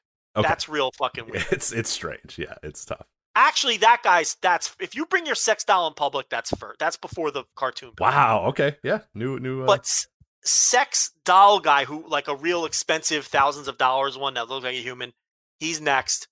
then the guy who humps a pillow that doesn't have anything painted on it, just a horny person who humps a pillow. I guess a woman would hump a pillow as well. Then the shipping role players. Okay. I really think the least weird of the bunch There because all of these people, to some degree, I mean, but at the end of the day, the role players are just sexting with each other and and and having online sex. The weird part is that they're doing it as other people. That's fucking weird. But it's not weirder than fucking a pillow with a cartoon character painted on it. I, I can't. But I don't know. You disagree. That's fine. I reasonable minds can disagree on this one. I would say. Yeah, as as you said, I think it's a great way to uh, uh, uh, you know finish this conversation. Thankfully, once and for all, is is that they're all different levels of just completely different stratosphere of weird. So we, we apologize to Belt Mutants, we apologize to Joker de Silva, uh, we apologize to all all of those because we have discovered a, a new range of wrestling fans that are that are much much more horrifying than than we could have ever imagined. So um, that's good. Sometimes you got to you know now now I have a more of an appreciation for belt guys. Like the next time I see a Belt Mutant, I'm gonna be like, hey. That's a cool big gold belt you got there, pal. He's like, yeah, I got it from it. And I'm just gonna walk away because I don't care. But um, you know, I, it's good that that we've we've learned to to you know to respect them. I think a little bit more than than we did before. So, I feel so gross. uh, Seth Rollins and Cesaro had a pro wrestling match at WWE Hell in a Cell on Peacock. Joe, what did you think of Seth Rollins versus Cesaro, the budgeting star Cesaro, uh, who lost again to Seth Rollins? I mean, that'll nice little three star match. I don't, I don't know. How can we possibly follow? I don't know thing? how we're gonna follow this. Yeah, I'm not sure. Uh, Bianca Belair, Bayley, SmackDown Women's Title, Hell in a Cell match. Uh, this was the match where I'm pretty sure I heard Corey Graves say perfectly legal 14 different times in this match alone. I tried to count it. I think you also tried to count it.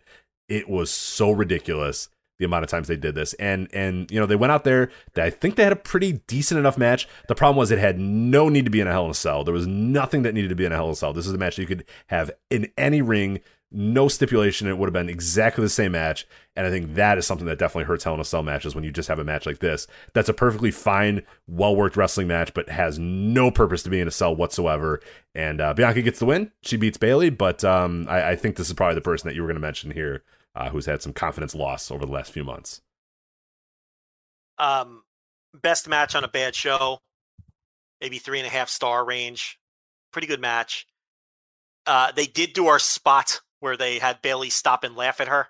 Did you notice it? Uh, they did. They did.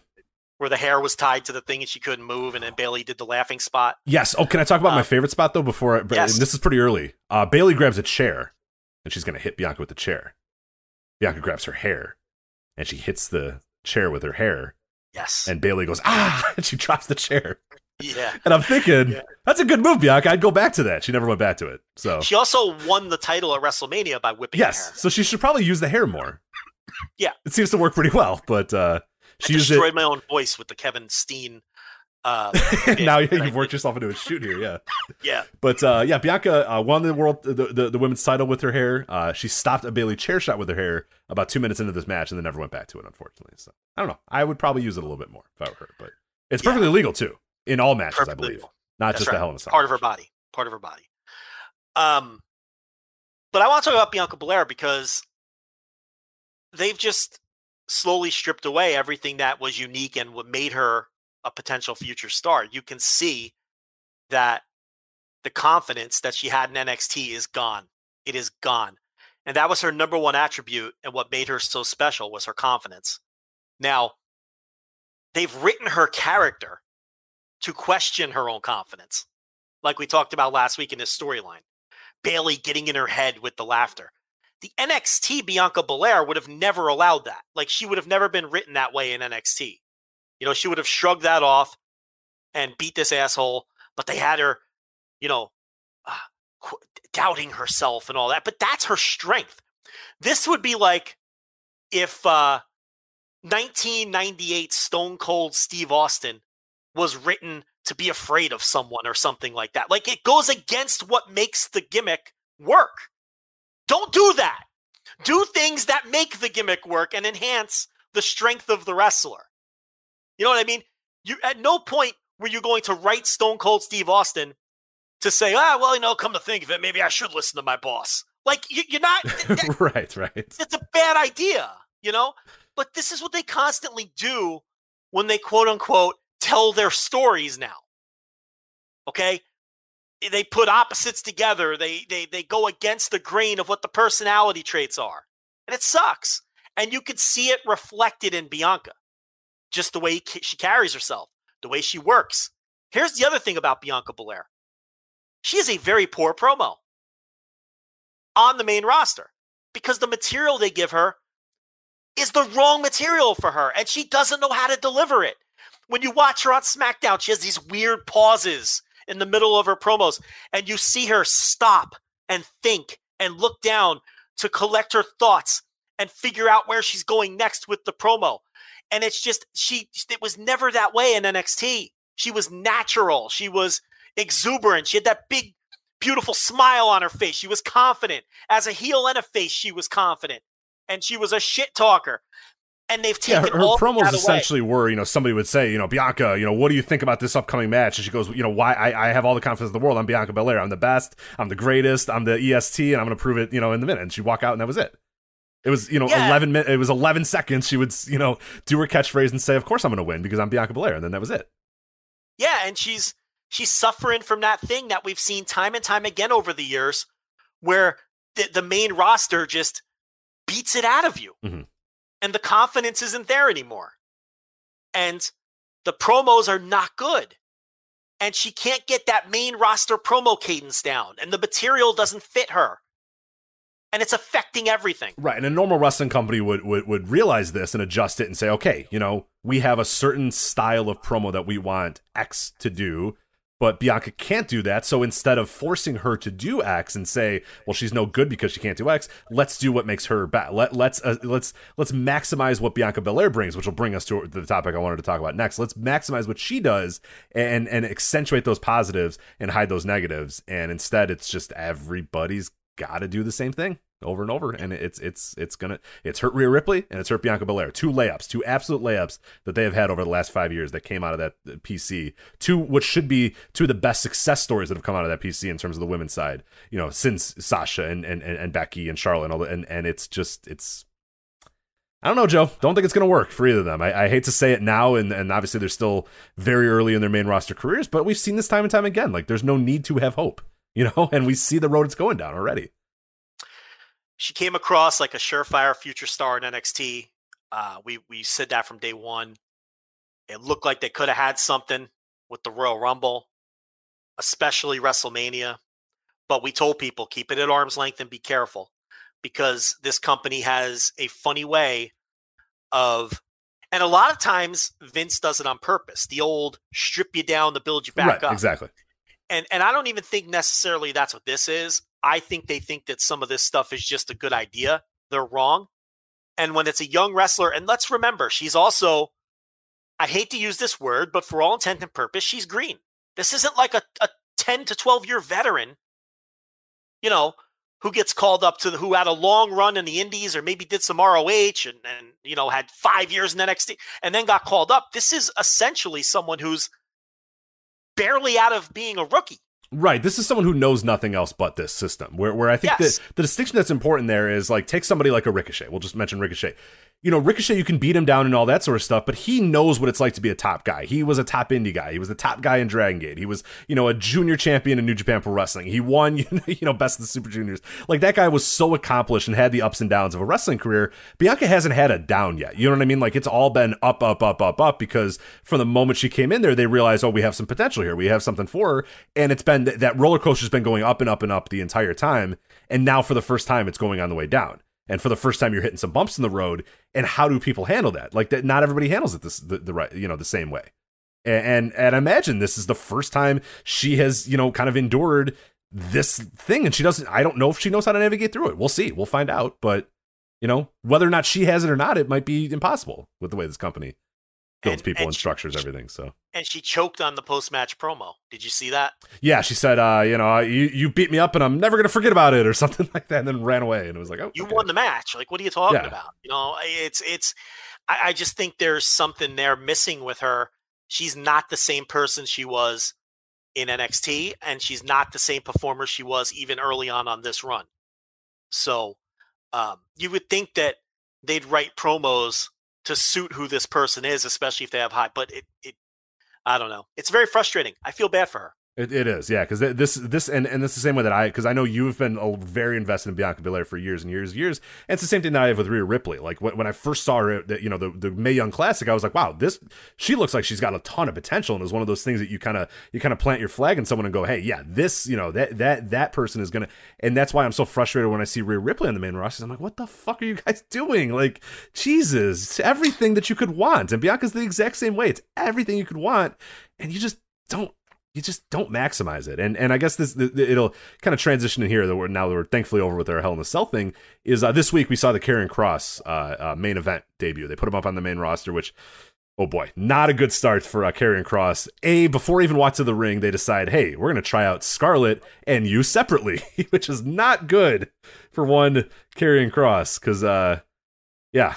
They, uh, I definitely know that they see something in Scarlett and that they like what they see in Scarlett I don't know if they like what they see in Karrion Kross so far. Uh, but anyway, he comes out on main event, and he comes out without Scarlett and without the entrance. And now you and I both think the entrance is dorky and hate it, right? I am not a fan of the entrance because I think that Scarlett is way too animated, and I, I, I don't know. I, yeah, I'm not a fan. It's a little entrance. too much. It's too much yeah. every single time she comes down. Every time, every single right. time he comes down to the ring. The With, bad lip syncing, which looks like she's being stabbed with a knife. Yeah, I it's just, not. I don't.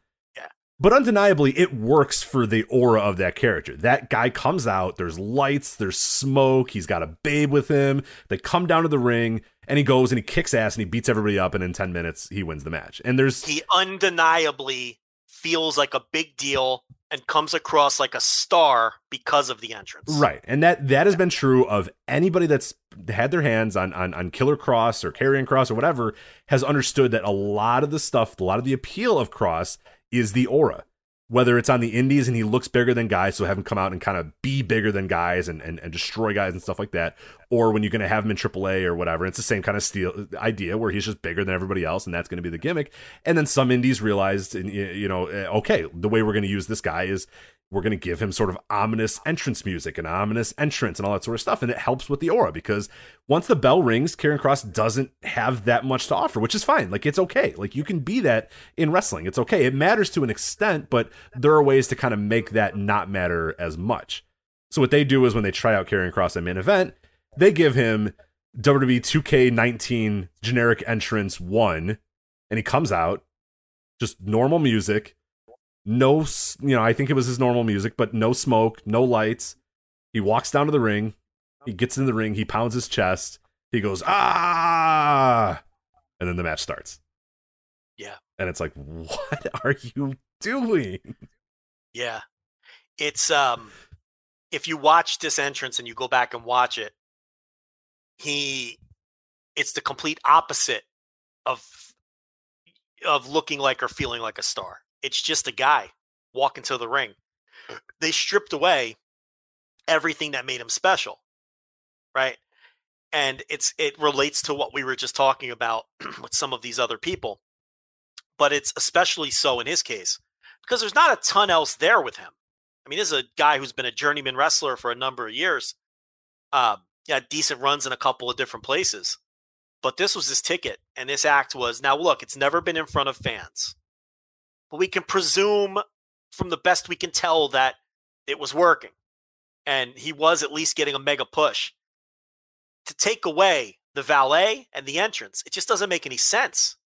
Now, this could have just been a one off because they wanted him to work main event for whatever reason. Maybe they wanted to test and see what he would be like when you strip away the entrance to either prove some kind of point or to test him. But I saw someone on Twitter make a great point. Why do that and then air it? You can do that. You can try different things all day long, but you don't have to fans don't have to see it. Right, right, right. If you can, you can, you can film that and say, "Hey, let's see." You know, somebody can say, "Hey, this guy, like, is this just all entrance, or can this guy actually go? Does he have actually have charisma?" And they can have him. Yeah, hey, yeah, can we have you come down to the ring and we're gonna have you do just a normal entrance, and then you film it and you look at it and go, "Yeah, no, it's." I mean, you would see from from two minutes in, "Hey, this doesn't work. This guy just doesn't have that that it factor anymore." So okay, cool, we got it. Thanks, man. No, we'll give you the entrance, we'll give you the, the lights, we'll give you the smoke, we'll give you all that sort of stuff. There's no need to air it whatsoever.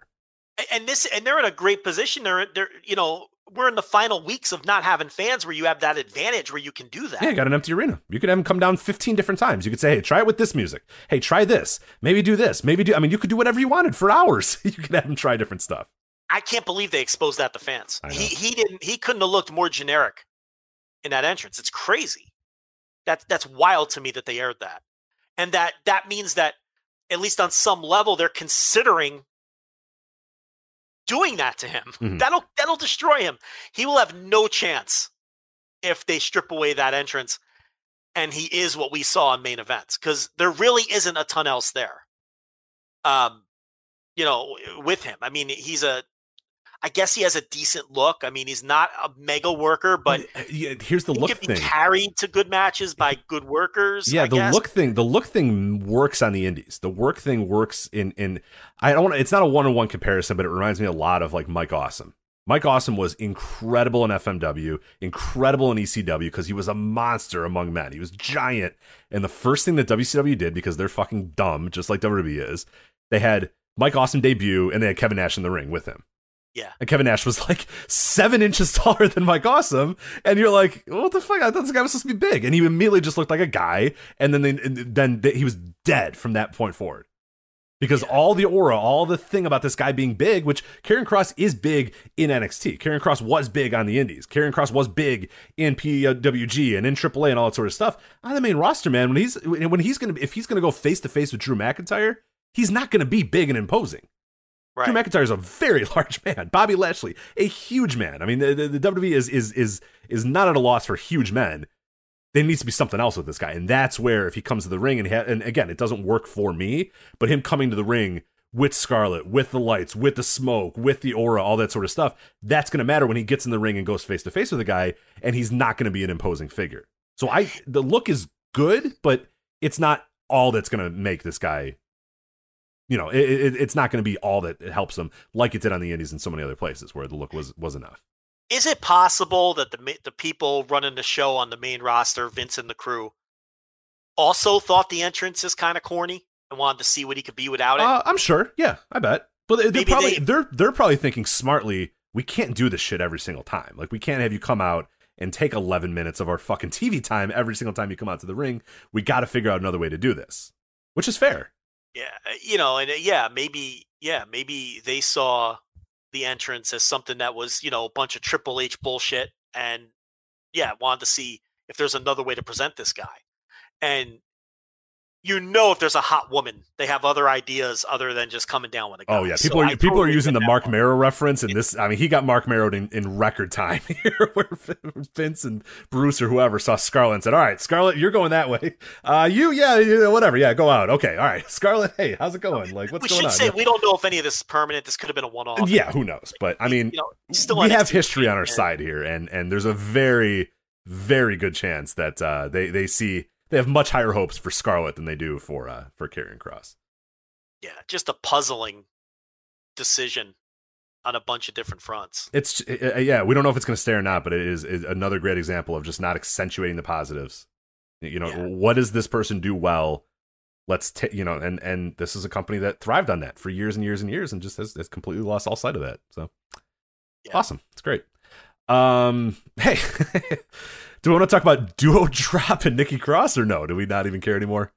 Say it again. Uh, was it? How do you pronounce it? Say it. Dewdrop. Is it Dewdrop or Duo Drop? just do drop. Yeah, duo drop. Nah, just do drop. Just Dewdrop. Okay, Do drop. It would be. D U O. if it that's were true. That's drop. true. Dewdrop. See, yeah. I am a master of pronunciation. Right, you are. So- you are, if nothing, if not a master of pronunciations, of course. Right.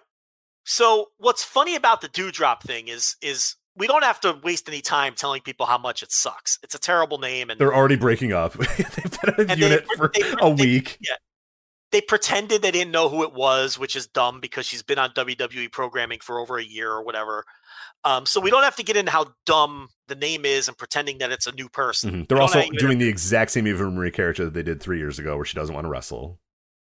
So yeah. good. Well, I mean, Eva Marie is useless too. No matter uh, how many people argue with me, she brings nothing to the table. Well, the So- ratings, the ratings clearly show that people were, were excited about her. So But but what's what's fascinating about this one is everyone recognized it was stupid, universal, even the hardcore WWE defenders. But then the next week, okay, when Dewdrop tried to interrupt Eva Marie and say that her name was Piper Niven, okay, then you have people defending it going, oh, I see what they're doing now. She's still Piper Niven. She's just trying to tell her that she's Piper Niven. So th- they have a plan. So now this is good. My counter argument is I don't care if it makes sense they have a plan. It still fucking sucks. Bad stories are bad stories. Just because something is cohesive and happens to make sense doesn't make it good. What is wrong with people? How is Piper Niven trying to say her name a good story? How is that good? right. Who does What's that about it? benefit? What is what is what is the end game? And what what what benefits do you get from Piper Niven coming out and and and being Dewdrop and then saying no, I'm not Dewdrop, I'm Piper Niven." Like, what is the end game? What is the you know what, what, like? Yeah, you got to give me. uh Here is why this story is good, and and here's the benefit that that this story is going to be. Like, you have to do that at the very least with storytelling. You have to tell me what the purpose of the story is and what the benefit of that story is. How is Dewdrop eventually saying her name good? What what makes that good? Right, after two weeks. Why is that compelling After or good? weeks. Why is that a good story? I don't What what makes that a good story? The bar is so low among the people who watch this company that any story that even makes a modicum of sense is considered good. Yeah. No, not even Yeah. just a story. Just, Just a any story. story. Any is good. fucking Yeah, story. right. Any story. And then they repeat the company of line of, oh, well, they tell stories. They tell stories in this The company. casual fans like stories. They don't like Yeah, in ring. they don't worry about the Tokyo Dome, Joe. They don't care about Right. star ratings in the Tokyo Dome, all right? They want Dewdrop to say her name because it's a story. Well, it's still bad. So who fucking cares? It's unbelievable. This is what they come up with when they call someone up. Oh, we're gonna we're gonna call you Dewdrop. and then eventually you're gonna say your real name and turn on Eva Marie, which, as you noted, took one week to start the breakup story. One week. That's the only story that they only they don't know how to tell the story of a heel turn or a, a team breaking up is the only two stories they know how to tell. they tell they have a half a dozen stories that's all they have. And they just repeat the same half a dozen stories over and over and over. That's all they got. They have nothing else. And they hire 20 writers to tell the same six stories over and over and over. Now nikki cross we Yeah. move on Let's get to actually before we do the Nikki Cross, I do have to let you know this episode of the Voice Wrestling Flagship Podcast is also brought to you by Manscaped, Joe, the best in men's below the waist grooming. Manscaped offers precision engineered tools for your family jewels. They obsess over their technology development to provide you the best tools for your grooming experience. Manscaped is trusted by over 2 million men worldwide, and we have an exclusive offer for our listeners 20% off plus free shipping with the code flagship at manscaped.com. Again, you're going to get that perfect package 3.0. We've talked about it for weeks now. You get the lawnmower 3.0, the best ball hair trimmer ever. You can use that thing in the shower. You got an LED light. You got the crop preserver that's going to come in that perfect package. You have the crop reviver. You're also going to get a pair of high performance Manscaped boxer briefs and a travel bag to store all of that grooming goodness. So, anyway, trim that junk of yours. Get 20% off plus free shipping with the uh, promo code flagship at manscaped.com. Again, that's 20% off plus free shipping with the code flagship at manscaped.com. Once more, 20% off plus free shipping at manscaped.com. Use that promo code flagship. Unlock your confidence and always use the right tools for the job with Manscaped. All right, so let's get to uh, Nikki Cross, superhero. you totally forgot that ad Uh, forgot is okay. did I forget it? No. did we You not? Did I not have a great time to lead in? Yes. Joe, my options for leading into that ad were what's worse, fucking a pillow or RP that you're having sex with other wrestlers? I, or Ah. that, or or what we just did right there. i think shaving your balls is a good transition Point. I guess, yeah. If you're gonna fuck your pillow, here's what Do it with do it. shaved balls. You're right. I guess. I guess they would have. I guess Manscaped doesn't really. I mean, they know what they know the score. They know what they're doing. So I mean, they keep buying ads and they know the content of this baby. they do know the content, and they're. I mean, it's they're ball shavers, so it's like, yeah, you're right. You're right. You're right. I I, I maybe should have said, hey, when you're fucking your anime pillow, uh, make sure your balls are are, are, are trimmed nice with the the promo code flagship at manscaped.com. You're right. I should have done that, but love the ad read with 10 minutes left in the show. I'm sure they're gonna love that too. So. Yeah, yeah, big fans. That might be the last Manscaped ad. Um, so Nikki Cross, Yeah, she's a is now a superhero. superhero. Yeah. Now I have an alternate take on this one. But Joe, how could you? It's her idea. Well, yeah, okay. So we're gonna rant on the her idea thing. No, Let's no, no. I don't care. I don't care. No, no. I want to make that point because that's another new defense of all this crap. Well, if well, it's the wrestler's idea. Okay, that doesn't mean it's not It's also bad. I have bad ideas all the time. like, The wrestler says they're having fun. Okay, well, I'm not having fun watching. right. I'm a critic and I'm watching them and I'm not having fun. So I don't give a fuck how much fun Alexa Bliss is having. It fucking stinks. Okay. Oh well, he just wants to surf. Or, well, good for him. It still fucking stinks. right. If I'm watching a sport and and and a player on my team is fucking garbage, but hey, he's having a great time out there. You know what I mean? Like he he just loves that he's in the NBA. Sure, he can't make a three pointer, and yeah, sure his defense sucks, but I mean, god damn it, he's he, he's enjoying himself. And you know he's making a lot of money, and he never thought he'd get to this level, Joe. So I cannot criticize that terrible player on my team. So If I'm season five into a television show and all of a sudden it's not good anymore, I don't give a fuck if the actors are having fun and the lead actor came up with the storyline arc for season five. It's bad. That why would that matter to you? Why do so people bring this stuff up like it fucking matters? It doesn't matter. But I will say this. Okay? I will say this about Nikki Cross, the superhero. It's smart. It's smart, and I'm going to tell you why. Do I think this the character stinks? Yes, because I'm not an eight-year-old child. Um, do I think Nikki Cross is wise to pitch something like this? I do Oh, because- absolutely. If the character connects with children, with fans, this could extend her run by a decade. Okay? Where else was Nikki Cross? What was her ceiling in this company otherwise? Was Nikki Cross ever headline at WrestleMania? Was Nikki Cross ever going to be a big star? She's a nice little worker. By all accounts, a great person. Okay? But is R Truth in this company at 50 years old if he didn't come up with, with a wacky comedy character? Of course not. He'd be disposable. Okay? This is a smart play. And if some of these wrestlers can come to grips and be pragmatic and understand that I'm never going to be the top guy, that I'm never going to headline WrestleMania, they'd all be wise to pitch stuff like this. This superhero character may flame out in three weeks and she might get cut, for all I know. But there's a chance that this does connect and she's the next hurricane or the next R Truth, and it extends her career. So, eh, but the problem is, most wrestlers don't go home and hit the pillow at night and think about being a lower prelim wrestler for the next decade. They all still think they're going to be the big star. Right. So it's tricky. You know, Mojo Rawley went home every night and thought that he was going to headline WrestleMania someday. And we all knew that was never going to happen. But he probably didn't know that. And maybe Nikki Cross is just being smart and pragmatic and understands that, hey, they're cutting people every two months. The gimmicks they gave me stunk because they all stunk, every one of them. She did the best she could. They were bad maybe I can do something and own this and be great at it and sell a little merch and then they'll see value in me and they'll keep me around. That's my take on it. Do I have use for a superhero character? None.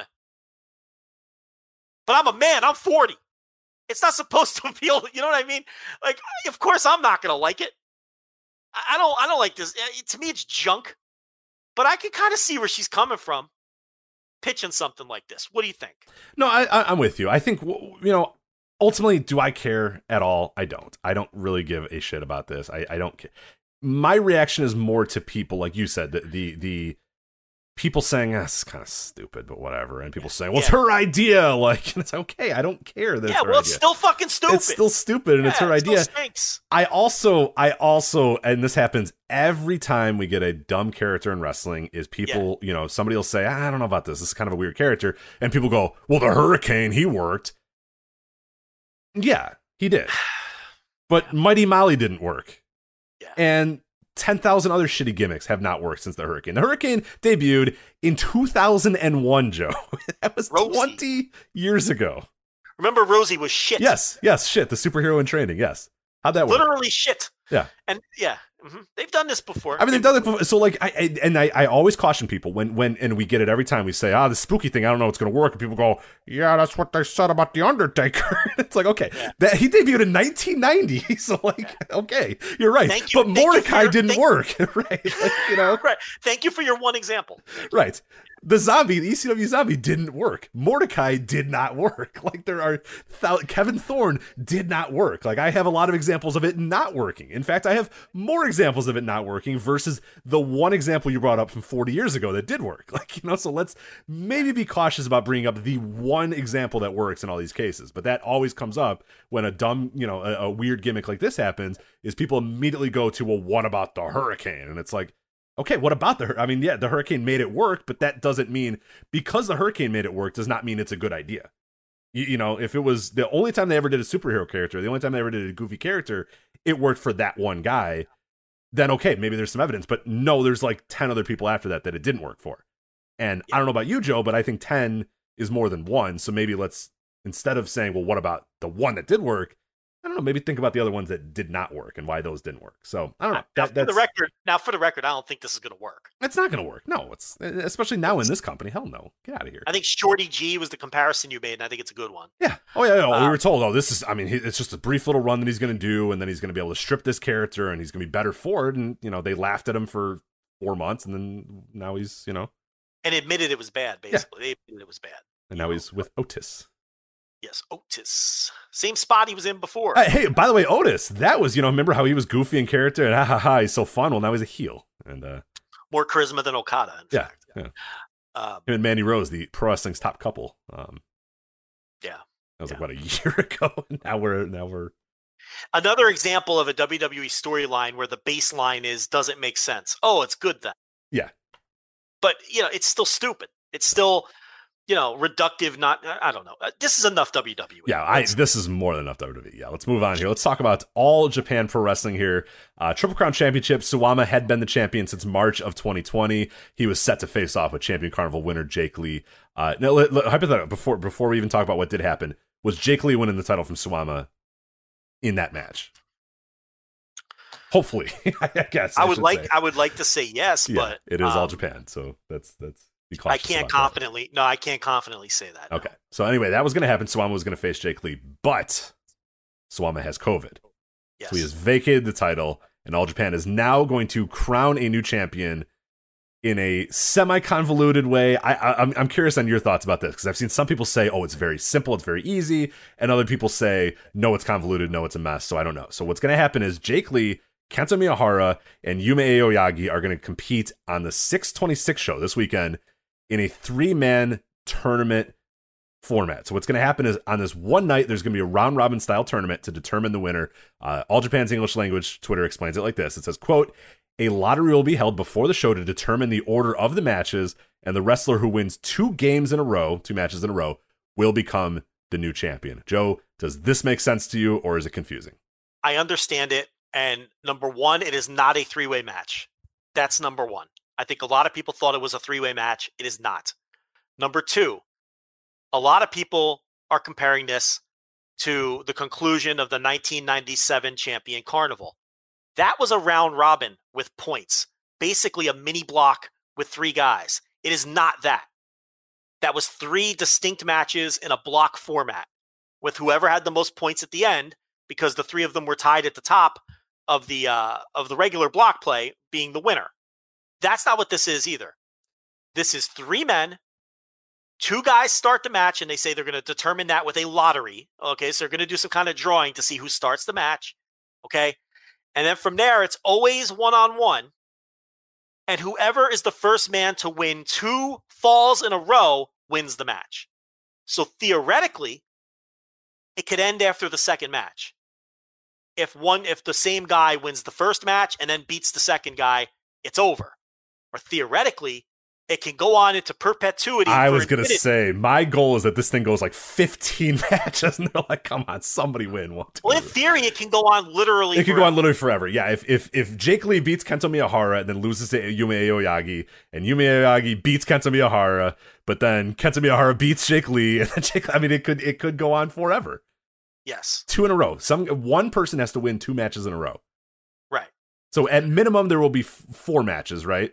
Uh, minimum, there'll be two matches. Or oh, you're right. You're right because he could go out there and immediately. Yeah, right. So if Yuma Aoyagi and Jake Lee start, and Jake Lee wins, then it's Jake Lee versus Kento Miyahara. Right, and then If, yeah, if Jake Lee, Jake can be in Lee that one, wins, it's over. Right. Because then he won two in a row. Yeah, so it could go two Kento- matches, or it could go to two thousand matches. Like go forever, go literally forever. I mean, it could be infinite. Um, you know, so if if if if the other if the new guy keeps winning, then the, it just keeps on going. So that's the format. Um, it comes from Sumo. Some uh, Joshi promotions have done it. Wave, the Joshi promotion, Wave has done this style of match. It comes from Sumo. I'm not opposed to this gimmick match. I'm opposed to doing it for the Triple Crown because the Triple Crown is such a historical title. I think this cheapens the Triple Crown a bit to decide it like this.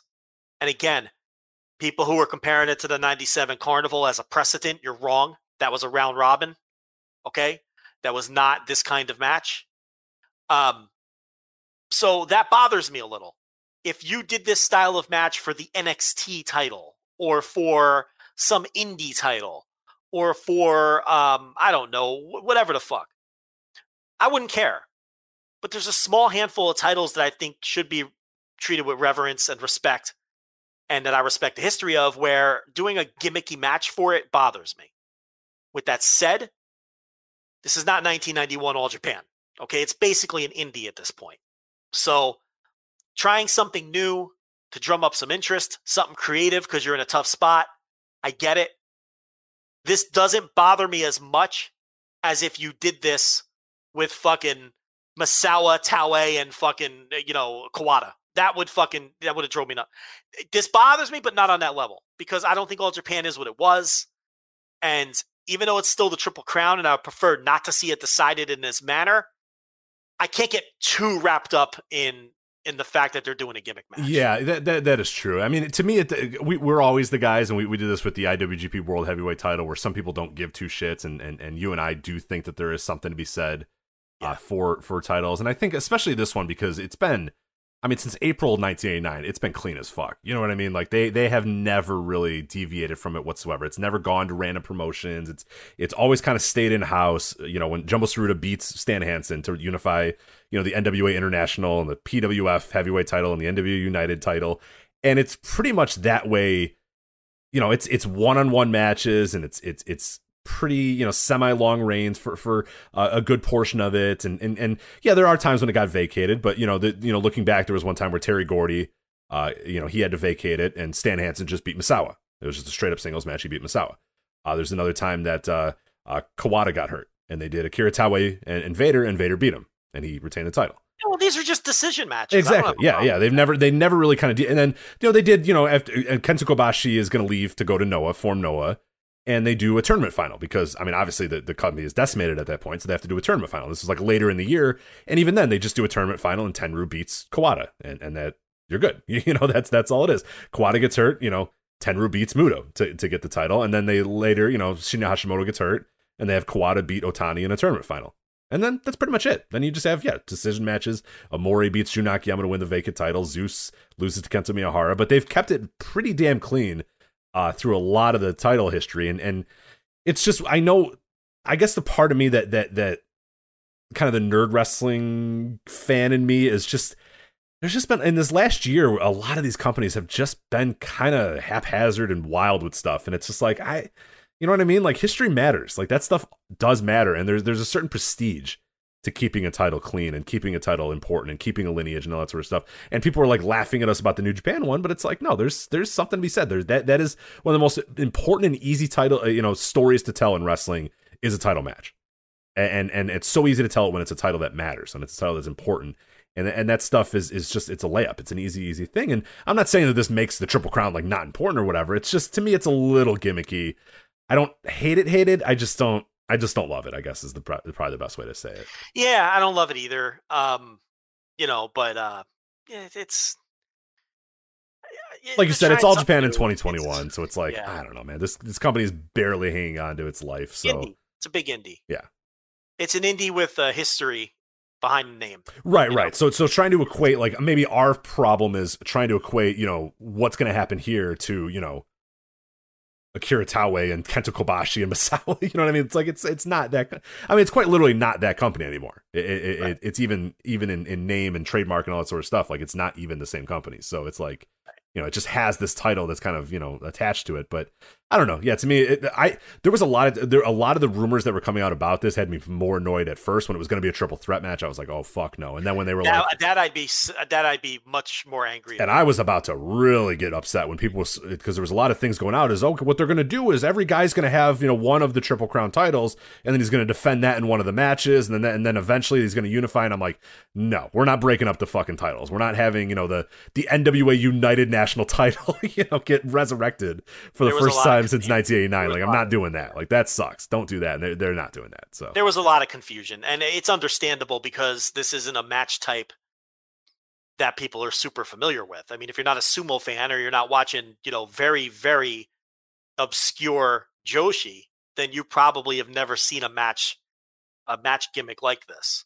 I've never seen this match. I, have you ever seen? I haven't. Kind of yeah, I haven't. And I and again, I, I don't. I, I, honestly don't hate it. I think it might actually be pretty fun, and I'm kind of interested in watching. You know, seeing it. It's just yeah. The problem there's is probably interesting yeah. ways you can book it. Yeah. I mean, you know, there's there's different things you can do from a booking standpoint. Um, and and I'm curious to see where they they what what they do do with it. Um, you know, you could have the winner of the first match be exhausted, and you know, see in kayfabe, you don't want to be in the first match you want to be in the second match because the guy who loses the first match is in the worst position because then he's helpless. Because if the guy who beat him wins the next match, it's over. And he has no control over it at that point. You see what I'm saying? Oh, absolutely. Yeah. So you want to be, you want to lose that draw. You want to be the guy in the second match because the guy in that second match, uh, you know, he he controls his own destiny, and the guy who loses the first match now he does not. So, uh, and, and, the guy in the second match presumably would be fresh. So, the advantage is to be the th- the odd man out in kayfabe.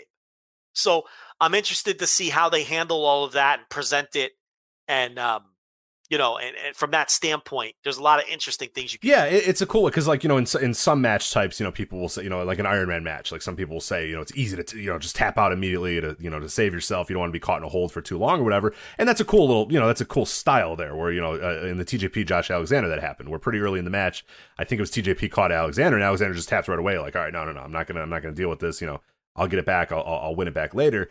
And in this case, you don't want to do that because you'll lose, but you also don't want to have like a 20 minute battle you know, where you where you, you you're you're going tooth and nail to beat this guy. And yeah, it's good that you move on, but now you've you've softened yourself up for the next guy and you put yourself at a disadvantage. And so, like you're saying, there's a really there's a lot of cool stuff that this could. I I'm very interested in seeing it. I mean, it is it is it's going to be tough because it's it's you know it's all Japan in in 2021. But uh, I, I have some hope for this. I think this will be kind of uh, kind of fun, and I'm I'm definitely interested in checking it out. So, you think Jake Lee wins?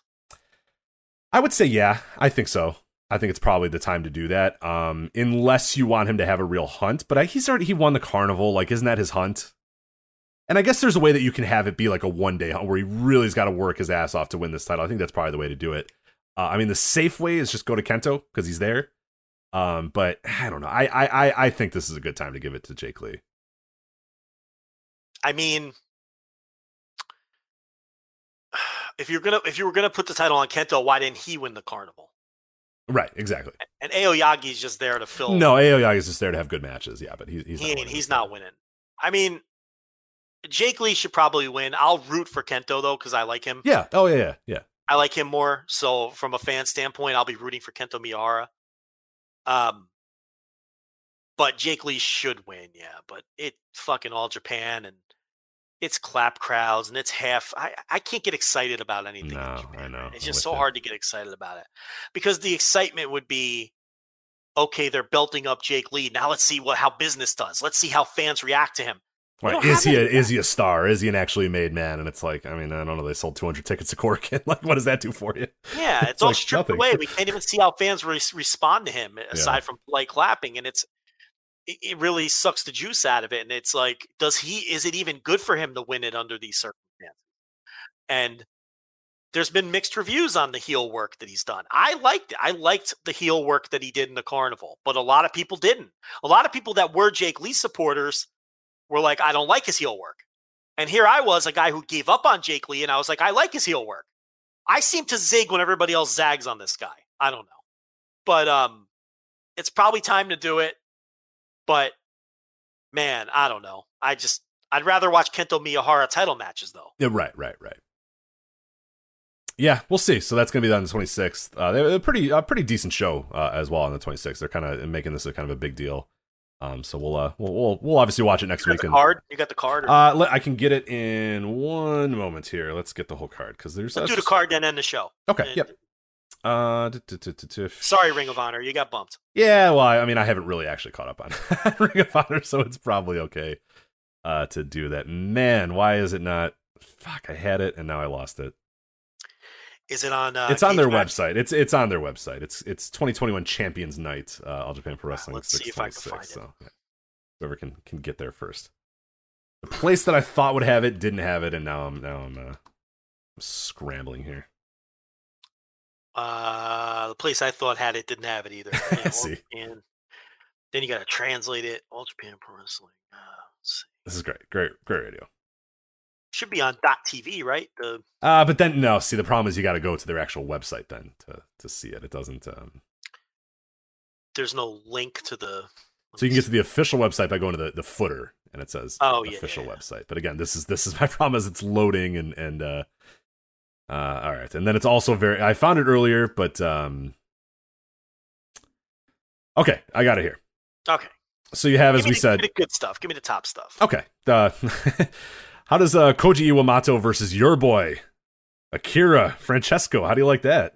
Well, the good Italian boy won the junior battle. yeah, and he's going for that world junior heavyweight title. Is he going to do it? and he sent out that charming picture with He's his got a family. new, yeah. He's got his family. Did you see his other picture? He's got a fresh new haircut, Joe. I don't know.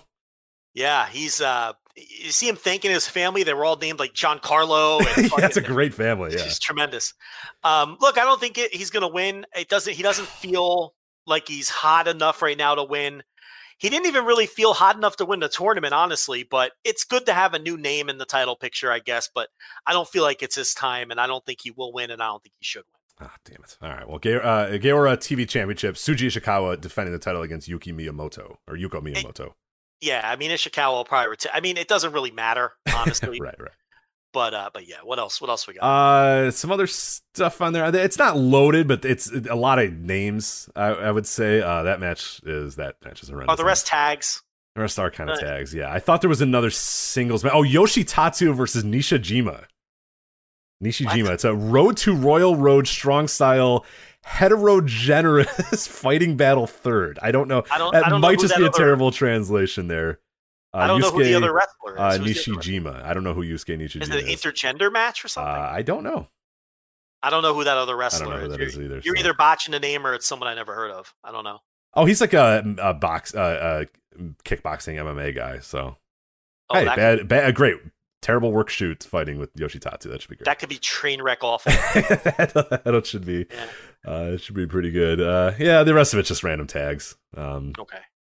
Sushi right. is on the show. Sugi is on the show. Your guy.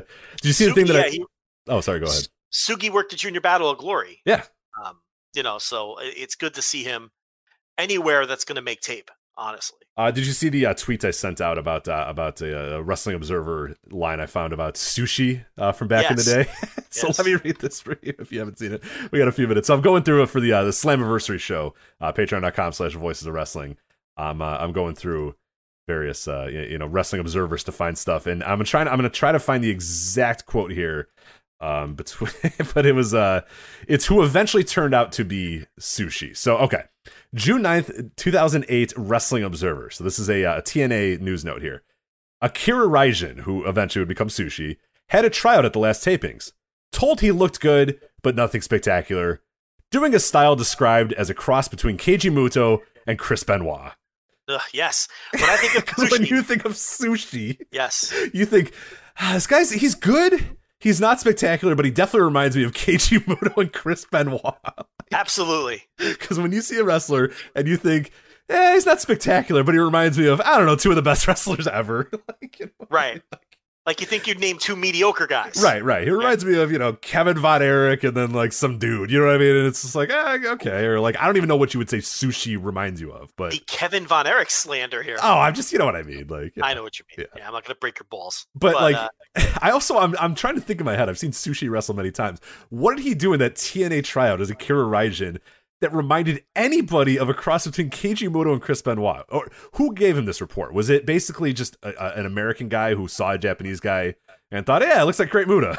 Because I'm trying to think what a cross between Keiji Muto and Chris Benoit would even look like. Yeah, that's what I mean. And I, I don't think it looks like Akira Raijin because he also Like- did eventually work for TNA and he wasn't that there and he isn't that as sushi. So I don't know. Suicide. Yeah. Um, I don't know. Like Keiji Muto's deliberate movements combined with the rabid Wolverine's. right, that's what I mean. They don't even wrestle the same. Like, right. like Keiji Muto is a very deliberate guy that like spams certain moves and Chris Benoit chops the fuck out of you and is intense the entire time. And then, you know, I guess Muto's okay.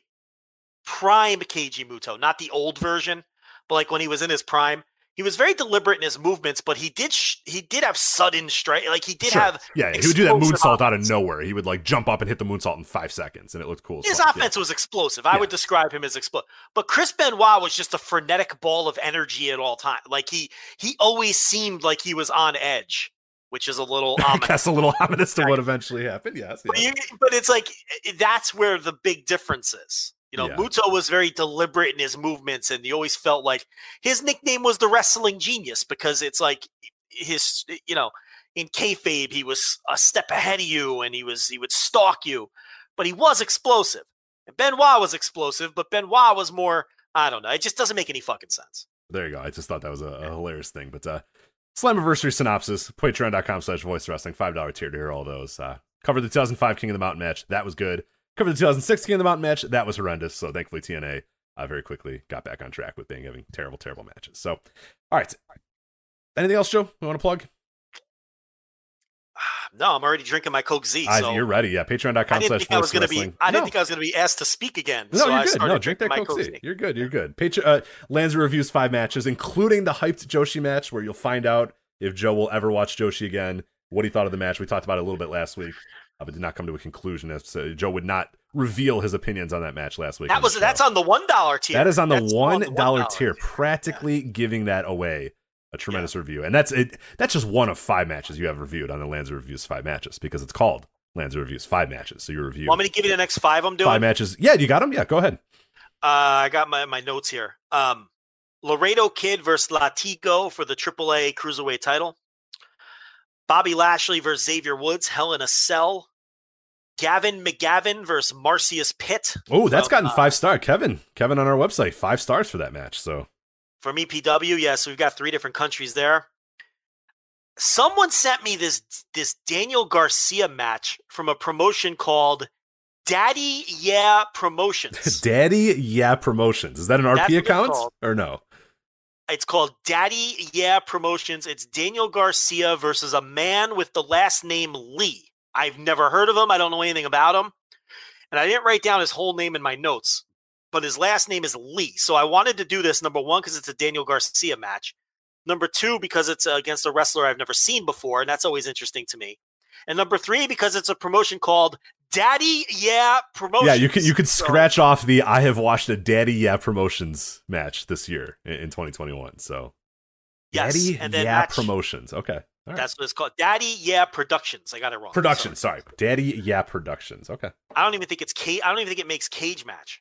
Where So where is this obscure. located? Like what town or region is this? I don't know, but I have to go to some weird Facebook page to watch the match. so that's always a good thing. Uh, Yeah. So, um, I don't know what the fuck's going on, but I'm gonna watch that match, and then the fifth match is still up in the air. So that'll be the next batch. I haven't decided on the fifth match. To the people who sent me matches, if you sent me YouTube links, they're saved, and I will get to all of those matches eventually, but it might not be in this batch. When I ask for matches, if you send me YouTube links, I'm 99.9% positive I'm eventually going to watch and write a review. If you just send me matches, I might forget about them. I might not write them down. I like working with the YouTube. I like the YouTube because I can click save. It goes on my little list. Do you know what I mean? It's more organized that way. Right, right, right. You're rolling the dice if you just send me the name of a match. If it doesn't catch my attention in the moment, I'm never going to fucking remember it and I'm not going to review it. You send me a YouTube link when I ask for shit, I'm clicking that little fucking watch later and I'm going to get to it. Uh, so Daddy Yeah Productions is based in Buffalo, so Oh, okay. Daniel didn't have to go very far, so he just rolled out of bed and, and, and worked it. So that's good, good. Because I'm wondering how far did he travel for Daddy Yeah Productions, but uh, the answer is not very far. So good. I good wonder for if him, so. Brandon Thurston Howard ever worked Daddy. I was gonna say better, better dust off those boots. yeah, you know? pandemic's almost over. And yeah, what do you do? Yeah, I, I don't know what shape is this guy even in. Look, I get not working during the pandemic, personal choice. Time to get back in there, pal. Let's go. Yeah, dust those boots off. Get on those ropes. He's got it. Yeah, I mean that's gonna be hard to get back to the ropes, and yeah, I don't know. Hopefully, yeah. Yeah, who knows if this guy can even go anymore? Did he? Did he put on the uh, pandemic twenty? Yeah, I don't know. Yeah, that's what I said. Is what kind of shape is, is Brandon in? Yeah, We'll see. Can he even go with Daniel anymore? Because Garcia, I mean, just, you know, talking pure trajectory. I mean, Garcia's on the on the rise here, and uh, you know, Brandon. Well, you know, Garcia put him in the rear view in 2019. You're at the end of right. You're right. He there, did. so Yeah, he did. He proved who the better man was. I think there's no doubt Oh, about un, un, definitively proved who the better man was. Yeah, in that Yeah. So, But I mean, Thurston, get your nose out of the spreadsheets and get back in the ring. I mean, right, yeah, close that laptop and let's go. I mean, geez, you Daddy know, Yeah Productions, baby. It's right in your backyard. Let's go. the impact demos aren't going anywhere. You can get back to that. okay, let's get back in there. There you go. Anyway, that is uh that is the voice wrestling flagship. So anyway, uh details on the uh, New Japan GLEAT uh relationship, you got that on there. Slammiversary synopsis, Lanza reviews five matches, the ones we talked about right there. That's all at patreon.com slash voices of wrestling. Everything else we do is at voicesofwrestling.com, at voices wrestling on Twitter, but don't follow because that's stupid. Do not do that. But if you want to on Twitter, it's at voices wrestling. But do join the Discord at voicesofwrestling.com slash Discord. That is actually good. Twitter is actually bad. And uh, that is it for Joe and uh, and myself. So we'll talk to you next time on the Voice of Wrestling Flash. At Parker, our purpose is simple.